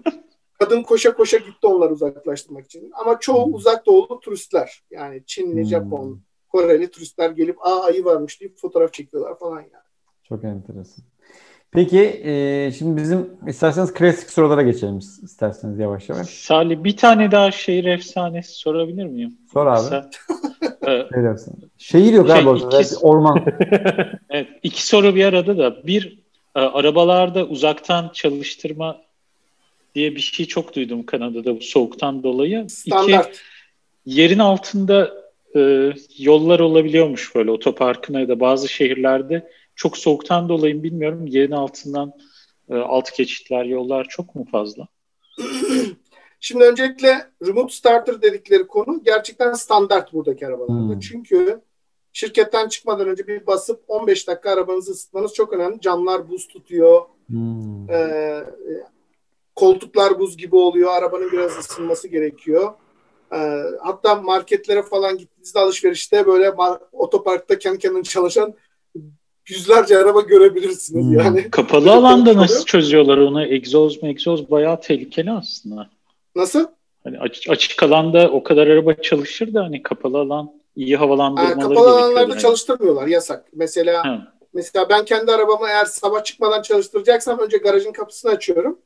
Garaj kapısı açılıyor, ondan sonra basıp çalıştırıyorum kendi içeriye karbon monoksit olmasın diye. Bir şey olmaz ya. Evet. Isınsın içerisinde. Amerikalı işte bunlar. Evet. Kirli alışmış. Bu kapalı yürüyüşlere gelecek olursak çok ilginç. Şimdi Toronto'da bahsettiğiniz yapı varmış. Ben şahsen içine girip yürümedim ama downtown civarında neredeyse bütün binalar, gökdelenler alttan tünellerle birbirine bağlı. Yani birinden birine geçerken hiç dışarı çıkmanız neredeyse gerekmiyor. Şehrin büyük bir kısmını downtown'da dolaşabiliyorsunuz. Burada tam tersi bir şey var. Plus 15 dedikleri bir şey var. O da şu, yerden 15 metre yüksek olduğu için bütün binalar birbirine böyle cam tünellerle bağlı, üst geçitlerle. Yani mesela tren istasyonunda biniyorum, ona bir giriyorum böyle binadan binaya, binadan binaya böyle 5 blok ileriye gidebiliyorum mesela. Tamam, böyle ilginç bir yapı var ve istediğin yerde aşağı inip öbür binaya girebiliyorsun falan. Ama bu dediğin yapı sadece şehrin göbeğinde oluyor. Güzelmiş. O şey, bizde de Boston soğuk bir yer. Burası da şu anda şey kadar soğuk değil, sizin orası kadar, ama soğuk bir yer. Ben bunları North Eastern'da okudum. Binalar birbirine alttan tünelle bağlıydı. Yani biz bir dersten öbür derse kütüphaneye giderken dışarı çıkmazdık. Alttan hemen yerin altına geçip oradan tünellerden diğer binalara geçer. Kafeteryaya gidersin filan. Sonra yeni yapılan binalara uzatmadılar tüneli ama nedense. Las Vegas'ta da öyleydi. Yani otellerden otellere alttan geçiyoruz. Orada da tersi değil mi? Sıcaktan dolayı. Sıcaktan ve bir takım illegal durumlardan dolayı artık. Enteresan. Evet, şimdi şöyle, biz önce dış mihraklara soralım. Kanada deyince akla gelen şeyler. Gökhan, ne geliyor Kanada deyince akla? 3 şey. Geyik abi, geyik. Muhabbet mi yoksa şey mi? Geyik muhabbeti Türklere özgü ya. Kanada'da yoktur o. Geyik akla geliyor, başka? Geyik geliyor, şey geliyor, Wolverine geliyor. Wolverine. Aynen, Hugh Jackman abimizin canlandırdığı, Kanadalı orijinal olarak şeyde, çizgi romanlarda da. Bir de soğuk geliyor. Soğuk, evet. Önder, senin ne geliyor? Kanada deyince aklıma ağaç yaprağı. Evet. Akdiken mi? Akçaağaç. Maple leaf diyorlar. Yani. Evet, zaten maple, bu kahvaltılık tatlı şuruplar var ya. Maple sirup. Evet, onların yapıldığı yer. Onu nasıl yapıyorlar biliyor musunuz? Ağaca musluk takıyorsun. Böyle. Ağaca bildiğin musluk takıyorsun. Musluk oradan akıyor böyle. Sonra kaynatıyorlar onu. Çünkü burada da yapılıyor. O yaprak geliyor gözümün önüne. İkincisi soğuk imajı var. Soğuk geliyor. Üçüncüsü de Shane. Shane diye bir arkadaşım var benim. Albertalı, Edmontonlu. Burada bir Türk bir arkadaşımızla evli. Ondan sonra onunla bayağı sık görüşürüz. Benim için Kanada deyince aklıma direkt tek tanıdığım Kanadalı insan olduğu için Kanada'da da Shane oralı bizim falan diye böyle. Buradan Shane Marshall'a selam olsun. Selam. Biz dinliyorsa hiçbir bok anlamıyordur ama olsun. Ne diyorsunuz? Asker emeklisi mi? Marshall'mış. Marshall. Evet, senin Ahmet? Ya benim de sanırım aynı klişeler hep o. Çınar yaprağı mı bilmiyorum, Kanada'nın şeyi. Akçaağaç. Daha yeni söyledik ya. Akçaağaç. Evet, pardon, ben balık orayı duymamıştım sanırım. Akçaağaç. Ayrıca atladı zannettim. Evet. Ne acıydı o ya? Nedense... Akçaağaç. Yani ısrarla akçaağaç. Sedir. Fargo diye bir film vardı ya. Ha, evet. Bana overrated geliyor ya. Ben izledim o filmi, hiç anlamadım. Farkış yani kıyamet. Evet. Dakota ya değil mi lan? Kanada'da mıydı? Çok güzel bir film. Yok, sanırım Amerika Birleşik Devletleri'nin kuzeyinde ama niyeyse evet, Kanada'yı çağrıştırıyor o Kanada filmi. Kanada sınırı. Evet. Şeyleri. Hani böyle o soğuk, yalnızlık, insanların tek olması falan. Bir de ilginç bir şekilde üniversite hazırlıkta galiba Kanadalı bir İngilizce hocamız vardı. Bize anlatmıştı. Kanada hani çok büyük bir yüz ölçümü var ya. Sadece şöyle incecik bir şeritte insanların çoğu yaşıyor demişti. Doğru. Hep böyle dünya haritasına Kanada deyince gözümde böyle incecik bir canlanıyor. O tezat canlanıyor yani. Evet. Yani nüfusun büyük bir çoğunluğu 200 Amerikan sınırından 200 kilometre yukarıdaki o banda sıkışmış. Tabii. İşte Mısır gibi. Mısır'da da öyle Nil ne? Evet. Yani. Ama mesela şimdi düşündüm, hiç böyle kalmamış aklıma. Kanadalı ünlü bir yazar, bir edebiyat, sinema. Halbuki izlediğimiz dizilerin çoğu vergiden dolayı Kanada'da çekiliyor ama öyle. Tabii aslında çok fazla Kanadalı var. Gerçekten yazar, çizer, Amerikan sinemasında, Hollywood'da da çok fazla star var gerçekten. Ama bir isim yok yani, celebrity böyle net akla gelen. Céline Dion. Canaries var. Céline Dion nereliydi? İsviçreli ya Céline Dion. Yok, o Quebec'li mi? Öyle bir şey, Kanadalı o kadar. Kim? Céline Dion mu? Ne münasebet. Yok be abi, İsviçreli ya. Eskiler bilir, Shania Twain var. Kerovius var. Evet. Shania Twain bizim oyunda Önder diyordu ya, git gel dolapta. Shania Twain. Abi bunlar, ama bunlar popüler kültür ikonları, bizim bahsettiğimiz evet. Şey biraz daha böyle. Biz abi Albert Camus yok mu ya? Albert Camus. Şey mesela bir bestekar falan yok mu? Bir Mozart var mı? Ya da bir Nobel ödüllü bir yazar gibi. Şimdi şöyle. Sanki Türkiye'de tonla varmış gibi bize beğenmiyoruz. Ya bizde de Orhan Pamuk var, Orhan Pamuk var. Daha Orhan Pamuk var. Evet. Benim abi bak. Şimdi şöyle. Benim abi Kanada deyince aklıma ilk şey geliyor. Niagara şelalesi geliyor. Yani ta çocukluğumda. Çok güzel bir yer. Gittim gördüm. Güzel. Yani Niagara şelalesi tam sınırda değil mi böyle Kanada? Evet. İki tarafta. Evet. Yani tam benim için böyle Kanada bir o bir de şey işte kar kış kıyamet. Redkit'te vardı abi. Kanada sınırında polis vardı. Şöyle şapkası olan. Hocam onlara Céline Dion Kanadalıymış, hemen düzeltmek isterim seni burada. Öyle miymiş? Pardon. Quebec doğumlu. Fransız asıllı da yani şey. Ama abi yani French Canadian. Eurovision şarkı yarışmasında İsviçre adına yarıştı diye biliyorum. Satılmış bir insan. Yani abi, öyle bir zaten of çok ağır oldu. Bu İsviçre var ya, İsviçre acayip ya. Neyse. Ya, çok emin değilim ama Kanadalı diye biliyorum ya da Kanada'da yaşıyor da olabilir. Çok emin değilim. Quebec doğumlu hocam. Quebec. He, tamam. Evet abi, Eurovision'da İsviçre'yi söylediğin doğru. İsviçre onu outlaw seçti ya. Eurovision'da İsviçre'yi temsil ettiyse benim için o İsviçre'dir arkadaş. Bence de Eurovision'dur yani zaten onun şeyi. Eurovision'dur abi. Bir milleti millet yapan şey Eurovision'dur abi. Ben başka bir şey yapmıyorum. Abi, Balkan ülkeleri ondan bölündü zaten değil mi? Hep ayrı böyle. Eurovision'u zaten Kanada olarak bana çeyrek takmıştı. Şey vardı ya, yüzümde çeyrek takmıştı. İsviçre Oscar ödülünde Umuda Yolculuk filmiyle aldı abi. Türk filmi o da. Bak Céline Dion yok orada Umuda Yolculuk. Öyle abi, İsviçre'nin olayı o. Her şeyi outsource ediyor işte. Burada bütün sanatsal aktiviteleri. Sövüyoruz. Bir sonra gelebiliriz. Pınar ve Gözde'ye söz hakkı düşüyor abi. Gözde aman diyeyim ya. Gözde çok fırça attı bana. Tamam abi, o konuları tekrar şey. Şimdi abi Kanada'ya tekrar dönelim. Abi peki Kanada hakkında 3 sevdiğin, 3 nefret ettiğin şeyi de soralım sana. Sen pek nefret edecek şey bulamıyorsun. Ben öyle bir... Adam sevgi dolu ya. Evet ya, Kanada milliyetçiliği oluşmuş hocam. Yani... Abi bir ton kar bile şey geliyor yani. Evet, sempatik gibi. Bir de elle temizliyor adam. Ben burada bir küçücük şeyim var. Adam tuttum yani. Her kar yağdığında insan geliyor. Tamam.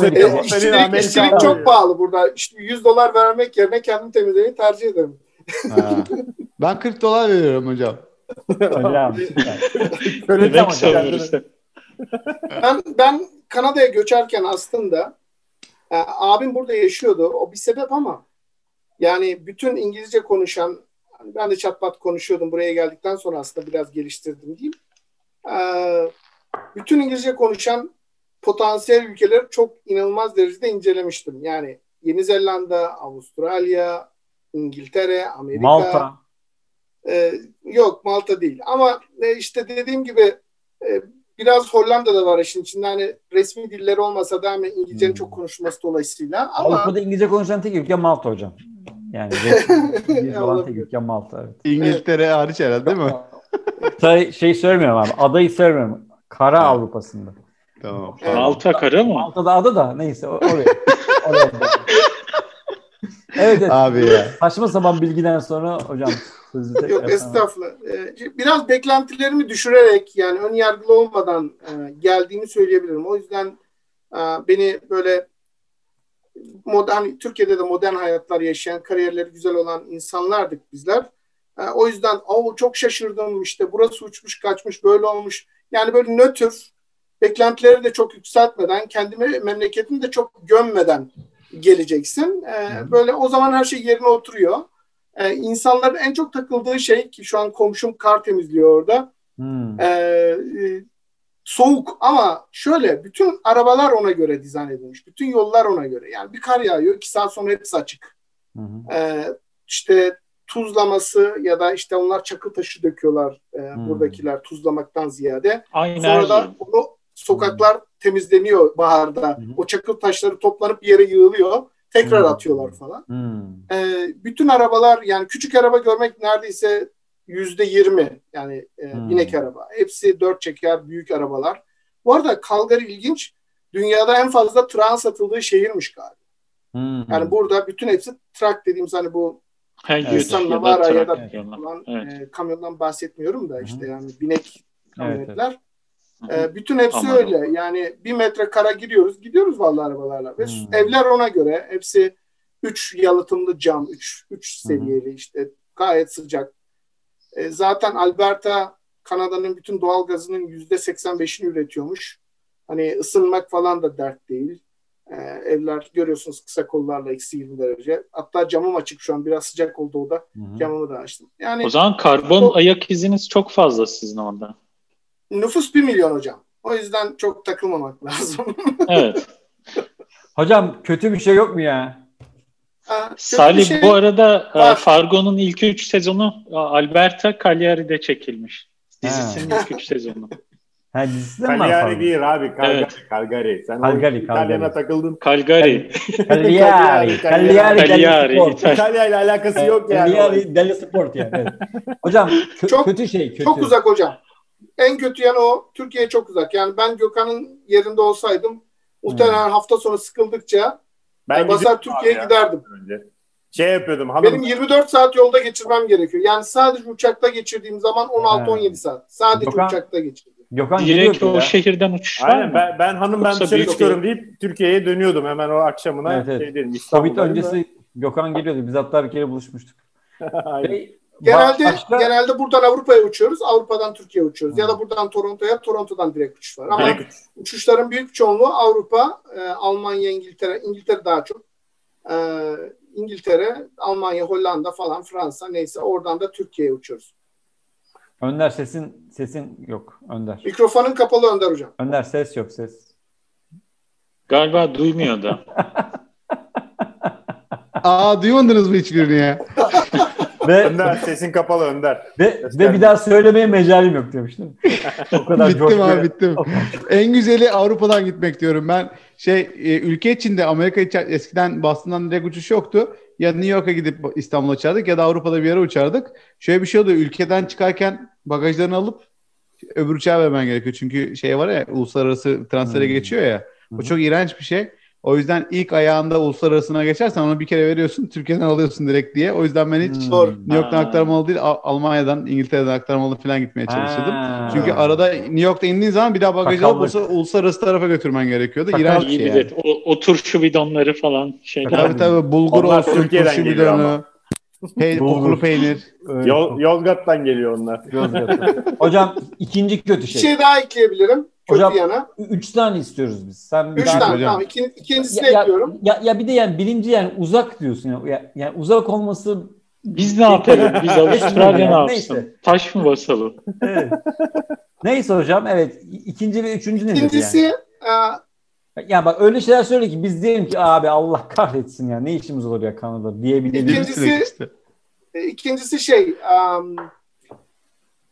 bir işe ihtiyacınız olduğunda insanlara o kadar relax ki yani mesela bir tamirci gelecek birini çağıracaksın falan Allah'ım yani aldığı zaman seni çıldırtır.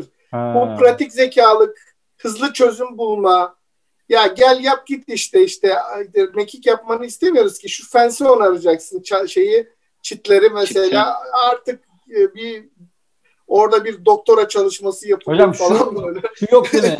Şu yok değil mi? Eve sıhhi tesisatçı gelmişken abi aynı zamanda şu işte elektriğin şeyini de çöz de şu işte mobilyayı da bir hallediver filan.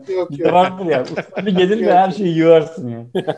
O yok ya. Yani. Bir de belki adam da yapar bu arada. Adam da yapar yani. Hiç gocunmaz yani. Evet. Pardon. Sağlık sektöründeki doktorların diyeyim büyük bir çoğunluğunun aslında bizim Türk doktorlara göre çok nasıl diyelim bilgili olmamasını söyleyebilirim. Birinci seviye doktorlardan bahsediyorum. Hocam çok atatürkçü şeyler söylüyorsun ya. Çok atatürkçü. Disiplin farkı mı yoksa Tahtakar doktor mu? Abi know-how yok. Yani ne kadar hasta adamla karşılaşacak orada da o know-how'ı. Doğru. Bence bununla tecrübeyle ilintili. Yani bizim Türkiye'de günde 200 tane hasta gören, 100 tane hasta gören devlet hastanesi doktoruyla burada günde 10 tane hasta kabul eden adamın tecrübesi muhtemelen aynı değildir diye tahmin ediyorum. Ama o sağlık sisteminin birinci seviyesi. Yani hastaneye düşene kadar. Ama sen övdün yine ya. Hocam beni gene din demeye zorluyorsun ya. Doktor arasında övmeler var. Yani. Yok. Yani birinci seviye sağlık sistemi çok yavaş. Yani gidiyorsun 3 saat, 5 saat bekliyorsun. Kolu kırık insanlar orada acı içinde kıvranıyor ama bekletiyorlar. Benim kızımın çenesi parkta yarılmıştı. Burası dikiş atılması lazım. 5 saat bekletmişlerdi mesela. Aa. Tamam mı? Ya arkadaş kanıyor yani. Gel bir zahmet buraya bir bak da bu eğer benim, bu ilk yardım değilse daha ne olacak? Bak hemen sana Türkiye'de aynısı oldu abi. Göztepe Parkı'nda oğlan scooter'dan düştü, burasını yardı. Etrafta bir baktım veteriner var. Adam hemen müdahale etti. Daha baytara vermiş çocuğu. Türkiye'deki şey budur abi, bu hızlı yani.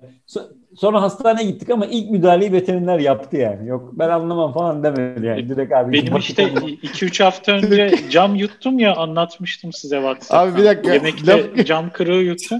6 saat bekledim acilde. Yok abi. Cam söylemesen nasıl cam yuttun? Ya bilmiyoruz, bir yerden, marketten hazır gıda falan da almıştık. Bir sürü şey vardı masada. Bir baktım ağzımdan kan geliyor. Sonra şöyle yemeği bir tükürdüm, şu kadar, şu büyüklükte bir cam parçası çıktı. Of abi ya. Ondan sonra devletin biz ilk danışma hattı var böyle şey arıyorsun. Hani onlar sana ne yapman gerektiğini söylüyor. 112 gibi değil de daha şey bir şey. Triyaj gibi. Onlar 3-4 tane soru sorup acile gitmen gerekiyor. Ben de sandım hani acile gideceğim çünkü çok hayati tehlike var zannettim. Bir gittim işte akşam 9'da gittim acile, sabaha karşı 4 müydü 5 miydi röntgen çektiler falan. Tamam, sen sakine gitmişsin ya, acile gitmemişsin. Sakin. Ama burada işte acilin mantığı şeydir ya aslında hani müdahale edilmezse kalıcı sakatlık ya da ölüm riski olan şey acil tıp literatüründe. Abi cam yutmuşsun hani, daha ne olsun? Bilmiyorum işte. Demek ki benden daha şeyler mi vardı? Nabız olduğu sürece. Ateş yutan vardı abi. Ateş yutan. Yılan yutmuş falan. Köpek balığı koparmış. Yılan yutmuşlar ya, yılan onu yutmuş değil mi? Yılanı getirmişler. Aynen. Bizde piton var çünkü Queensland eyaletinde. Piton yutuyor yani. Evet. Var mı başka? Yavaş yavaş toparlayalım. Üçüncüyü söyledi mi? Üçüncüyü? Abi söylemiyor ya. Ben daha fazla uzak dedim. Yapılan işçilikler çok yavaş ve böyle şey sıkıcı dedim, hani bir böyle şey çözümü yok. Bir de sağlık sisteminin çok yavaş işlemi. Sivrisinek abi. Bence en üstteki şey sivrisinek. Yok abi, toplasan şey bir var tane. Mı abi orada? Hocam toplasan bir tane tahta kurusu etmiyor ya. Aynen işte onu soracak. Yok mu böyle Avustralya'daki kadar olmasa da ne bileyim rahatsız eder haşere tipi böcükler bir şeyler? Sanırım burada Çiyan, Avustralya'daki gibi öyle çiyan zehirli yaratık varlık şeyi yok. Sanırım soğuktan dolayı. Nehirde sadece bildiğim kadarıyla zehirsiz bir yılan türü var. Onu da görmek çok zor. Ama Ledwidge diye bir şehir var Amerikan sınırında. Oraya gidersek çıngıraklı yılan varmış. Yaklaşık 250. Russell'a engereği var diye biliyorum. Ne var Amerika'dan göçen. Ne varsa Amerika'da var yani. Russell'a engereği var. Evet. Ama dediğim gibi şey yok. En gerek yılan. En gerekli yani. Evet. Zehirli yaratık, örümcek, şu bu falan onlara şey yapmıyor. Ya da akrep, ne bileyim. Bunların yaşamasına izin vermiyor bu soğuk koşullar. Evet. Anladım. Kokarca var burada hocam. Kokarca bir osuruyor. Millet, bütün mahalleyi kokutuyor yani. Burada da var. Ya, evet. Yan tarafta gördüm birkaç hafta önce. Onu bak bir gün git korkut. Ben sana tavsiyem. Ya. Hocam peki Türkiye'de en çok ne yazıyorsun? Şimdi rakı derler ama sende varmış rakı. Açık konuşmak gerekirse yani hepimizin zaman, çaba harcadığı arkadaşlıkları bırakıp gelmek çok büyük bir sıkıntıydı. Çok değer verdiğim, sevdiğim arkadaşlarım terk etmiş olmak beni çok şey yapıyordu. Tabii ki yiyecek, içecek, deniz, kum, güneş, tarih var ama hepsini bir kenara koyarak söylüyorum. Kendi dilimde ve kendi... Küfür etmeyi özledim. Küfür etmeyi şöyle... Çok küfür eden bir adam değildim. Öyle mi? Çok fazla. Ben olsam özlerdim. Ama şeyi özlüyorum. Mesela güzel bir dergi, sanat dergisi alıp bir yazı okumayı, bir tane sanatçının mesela bu yayınlara ulaşmayı çok özlüyorum. Mesela... aslında işte onu sormayı unuttuk ya. Efendim? Tiyatro işte tarzı yerler yani, var mı? Var ama şu var. Yani İngilizcesi ana dili gibi olmayan, benim kızımın İngilizce artık ana dili oldu, tamam. Yani biz o Türkçeyi unutmasın diye artık zorluyoruz onu böyle bir şeyler ama İşte benim kütüphanem burada, Türkçe kitap dolu. Böyle hatta göstereyim şöyle şurada. Hı-hı. Ama böyle bir oyunda, Türk oyununda, Türk tiyatrosuna gittiğim, aldığım o tadı İngilizce'de alamıyorum. Yani üzgünüm ama sonradan İngilizce öğrenen bir adam olarak o kadar beni tatmin etmiyor, beslemiyor. Sanat tarafımı besleyemediğimi söyleyebilirim. Yani o sanattan aldığım o duyguyu besleyemediğimi söyleyebilirim. En çok üzüldüğüm şeylerden biri o. Tiyatroya gidememek, bir düzenli olarak bir yayını alıp okuyamamak. İşte tamam, kitap siparişi veriyorum. Türkiye'den bazı online sitelerden 20-30 dolara Kanada'ya bir koli kitap geliyor. İşte okunmayı bekleyen kitaplarım da var ama o günlük yaşamın içinde istediğinde erişememe sıkıntısı beni en çok üzen şeylerden biri mesela. En çok özlediğim şeylerden biri. Doğrudur. Salih, klasikleşmiş sorumuzu yine soralım mı? Sor Ahmet. Bizim dış mihrakların ülkelerinden birine taşınma şeyin olsaydı, yani Amerika, Hollanda ve Avustralya, hangisi öne çıkıyor? Muhtemelen Avustralya'yı seçerdim. Evet. Ahmet, bir tane daha atıyoruz.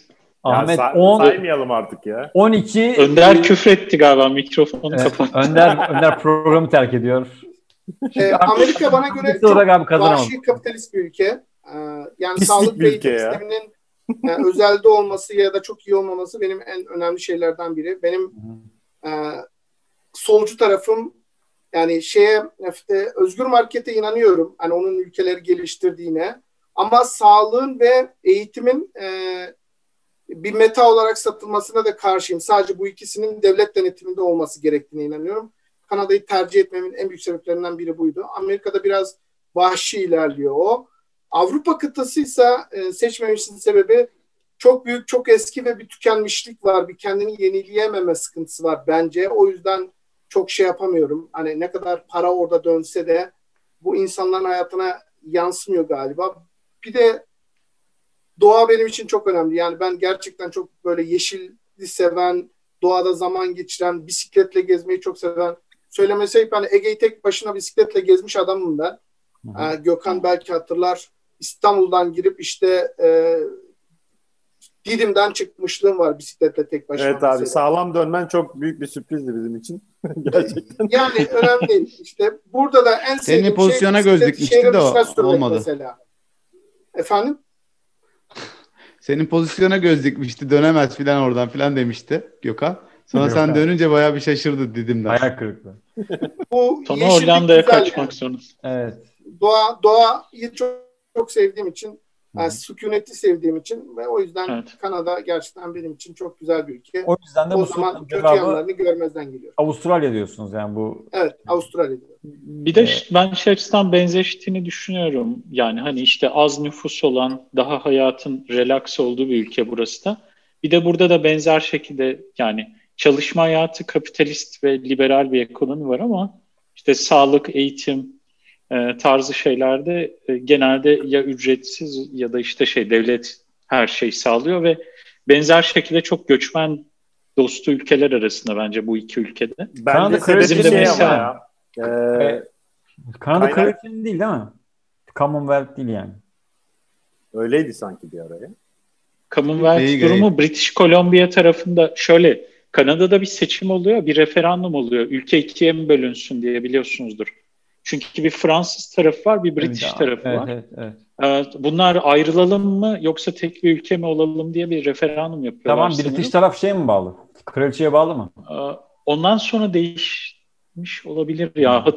Zamanında okumuştum ama unutmuştum. Öyle düşünmeyin. British Columbia denmesinin sebebi İngilizlerin gelip batıdan ülkeye girmesi.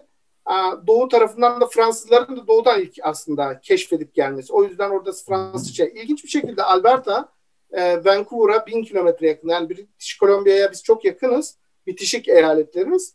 Arada Ontario var çok büyük. Winnipeg var, Manitoba var, Saskatchewan var falan. Ama buraya da ilk önce aslında Fransızlar gelmiş Alberta'ya. Alberta'ya ilk gelenler Fransızlarmış. Ama daha sonradan British, yani İngiliz takımının biraz baskısı olmuş ve onlar biraz doğuya doğru gitmişler. O Ahmet hocamın bahsettiği o seçim de çok ufak bir farkla yani 51'e 49 gibi bir şey falan gibi bir farkla şey olmuş.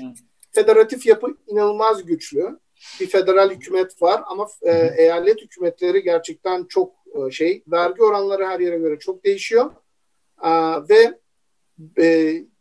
gerçekten kraliçenin ya da kraliçenin atadığı genel valinin buradaki varlığı çok sembolik, inanılmaz derecede. Yani Kanada parlamentosunun bugüne kadar yaptığı bir yasa, kraliçe onayladıktan sonra ancak yasalaşıyor. Ama bugüne kadar yapılmış, reddedilmiş hiçbir yasa yok. İkincisi de bu İngiliz İmparatorluğu'na bağlı devletler arasında kendi bayrağında o köşesinde İngiliz bayrağı olmayan tek ülke. Tek ülke, evet. Tamam mı? Evet. Yani böyle aslında fiziki olarak gerçekten inanılmaz derecede şeyler ve yarın bir seçim olsa ben inanıyorum ki %50-60'la 70'le ayrılalım der İngiltere'den. Evet. Ama işte şöyle, yani kraliçenin aslında gücü çok fazla. Yani şu anda mesela bu gece İngiliz parlamentosunu tamamen dağıtabiliyor, yani öyle bir var ama sanırım Avustralya'ya bir müdahalesi var İngiliz kraliçesinin 70'lerde mi bilmiyorum. Avustralya parlamentosuna bir müdahalesi var dediğin gibi. Evet. Hani şu Boğaziçi'ndeki rektör ataması gibi. Aynen. Oradan kayyum da gündeme de dokunalım. Şey diyormuş. Kayyum atıyorum lan diyormuş. Bütün Kanada'sı ve daha Avustralya'sı. Ama kraliyet ailesinden biri gelince gerçekten bütün haberlerde başlıklı oluyor ve inanılmaz bir hürmet gösteriliyor. Ya gerçek. Şöyle, zaten kraliyet olayı zaten bütün dünya için bir hani medyaya da verilen bir aslında ne derler? Bir altın tepside sunuluyor yani. Millet bununla eğleniyor. Bir şeyi var yani, çok fazla büyük bir ekonomisi var o işin yani. O yüzden kimse de onu reddetmiyor yani. Bu arada Kanada'da çok belli başlı kurumların sahipleri kraliyet ailesi. Mesela RBC Bank var. Doğru. İşte adı üzerine zaten Royal Canadian Bank diye geçiyor. Kraliyet ailesinin, kraliçenin bankası mesela. Hocam yani böyle kraliçe dünya üzerinde en fazla toprağa sahip bir kişi olarak en fazla McDonald's'tan fazla mı abi? Abi kraliçe ya bir numarada, birinci sırada yani. En fazla bir şey soracağım. Sanırım bu kraliyet ailesinden hani o şeylerden biri ayrıldı ya, veliaht prenslerden biri. Henry galiba. İsimlerini bile bilmiyorum ama onlar sanırım Kanada'ya mı? Kanada'ya gittiler değil mi ayrıldıktan sonra? Amerika'ya değil. Onlar emin değilim ama galiba Toronto'ya yerleştiler ya da orada bir yere yerleştiler. Hocam gelin zaten beraber, biliyorsun. Ama bir ayakları hep Amerika'da çünkü Hollywood'la eşi, eski televizyon yıldızı olduğu için. Evet, gelin yıldız bir de siyahi yani, o kraliyet ailesine biraz aykırı bir şey var ve yani yaptı. Hem siyahi hem Hispanik. Evet. Reddetti. Yemişim gibi. Bizim Trump sevmez Hispanik. Bizim Türkiye'de çok benzer bir laf vardır. Hem siyahi hem Hispanik. Bilen var mı aranızda? Türkiye'de aynı ırkçılık. Mezhep ve gibi algılıyorum değil mi Önder? Biri mezhep, diğeri de memleket mi? Tabii derler karşılığı. Ya hem Kürt hem Alevi derler ya Türkiye'de, İranç. Evet. Böyle gibi, onun gibi oldu senin dediğinde. Yani buradan Türkiye'mizi de eleştirdik bir kez daha. Evet, Türkiye'miz sağ olsun Türkiye'de zaten biliyorsunuz yani gündem süper ya. O yüzden zaten yani yerinde durmuyor abi. Yani. Ben bir soru soracağım çok basit. Yılmaz abi, sizin oradaki musluk suları içiliyor mu? İçiliyorsa tadı Evet. Tadı nasıl? Yani buradaki su da içiliyor mesela ama ben sevmiyorum. Hala dışarıdan su almayı tercih ediyorum. Ben hiç dışarıdan neredeyse su almadığımı söyleyebilirim ama var. Bende 2 tane arıtma sistemi var. Yani ev alırken içindeydi zaten. Bir tanesi mutfakta zaten direkt altında özel bir arıtması olan bir içme suyu musluğu var. Bir de basement'ta, bodrumda water softener dediği su yumuşatıcı diye içinde böyle tuz falan koyuyorsun. Bayağı kilolarca bir var. Suyun bayağı böyle tatlı olduğunu, güzel olduğunu, içmelik bir su olduğunu söyleyebilirim. Ama diğer eyaletlerde nasıldır bilmiyorum. Bu arada o aslında o su yumuşatıcı ya da onu nötralize eden o makine olmasa kireçli bir su olduğunu da biliyorum. Çünkü çay kaynattığınızda çaydanlığı için hemen beyazlıyor falan. Eğer o alette tuz kalmamışsa anlıyorsun aşağıda tuz kalmadığını mesela. Çay var mı hocam? Çay. Toz çay var mı? Hocam yani. Burada Türk ürünlerinin hepsini buluyorsunuz. Yani ben şu an buzdolabımı açayım. sucuğum var, Nema marka ya da işte başka, Rize turist çayım var, altın başak var. Turşu var mı? Turşu. Turşu da var. Yani biz Tukaş var şu hocam, an Tukaş. İstanbul'daki mutfağımız neyse birebir aynısı var. Dur. Yani Salih bir gün dış mihraklar kiler yarıştırma böyle. Evet ya, kiler. Evet, herkes evet, kilerin. Evet, yani benim ya petibör bisküvim bile var yani, akşam çay içerken bandırıp yiyeyim falan diye. Bildiğin bizim markalardan Ülker'in, Eti'nin, işte biz kreminden hepsine gayet hepsi var hocam. Yani hiç sıkıntı yok.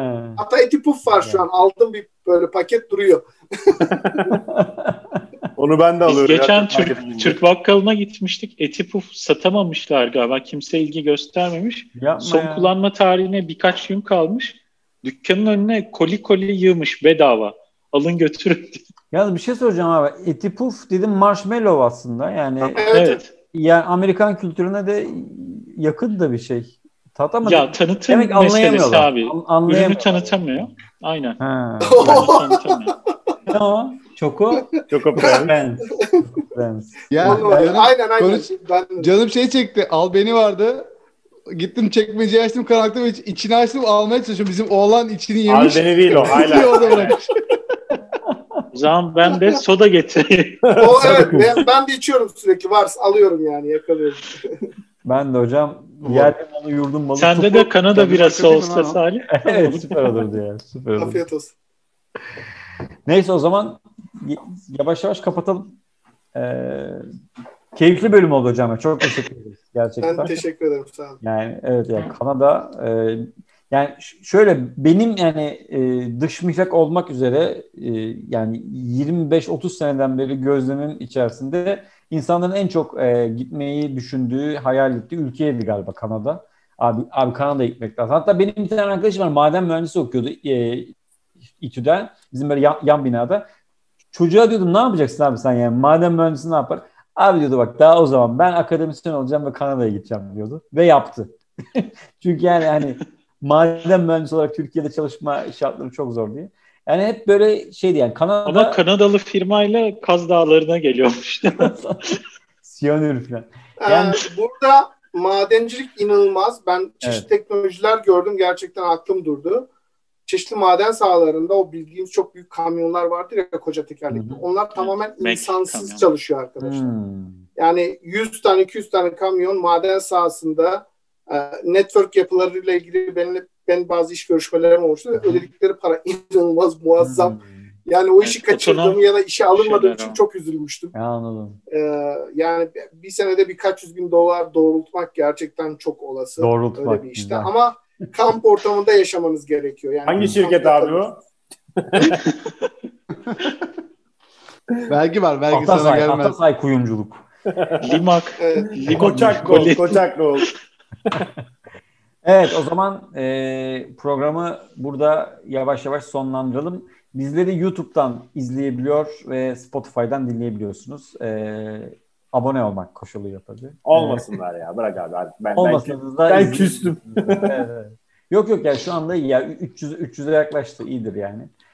Ya şu Bahçeli'nin şeyi vardı ya, her MHP'li 3 ilkokul arkadaşını getirse. Evet. Her abonemiz 3 tane ilkokul. 20 milyon oy yapıyordu. o hesapla biz de çok yakın zamanda yaklaşık 1 milyon aboneye ulaşırız. Herkese sağlık dolu bir hafta diliyoruz. Bu hafta Kanada'ydı konumuz. Haftaya bakalım ne olacak.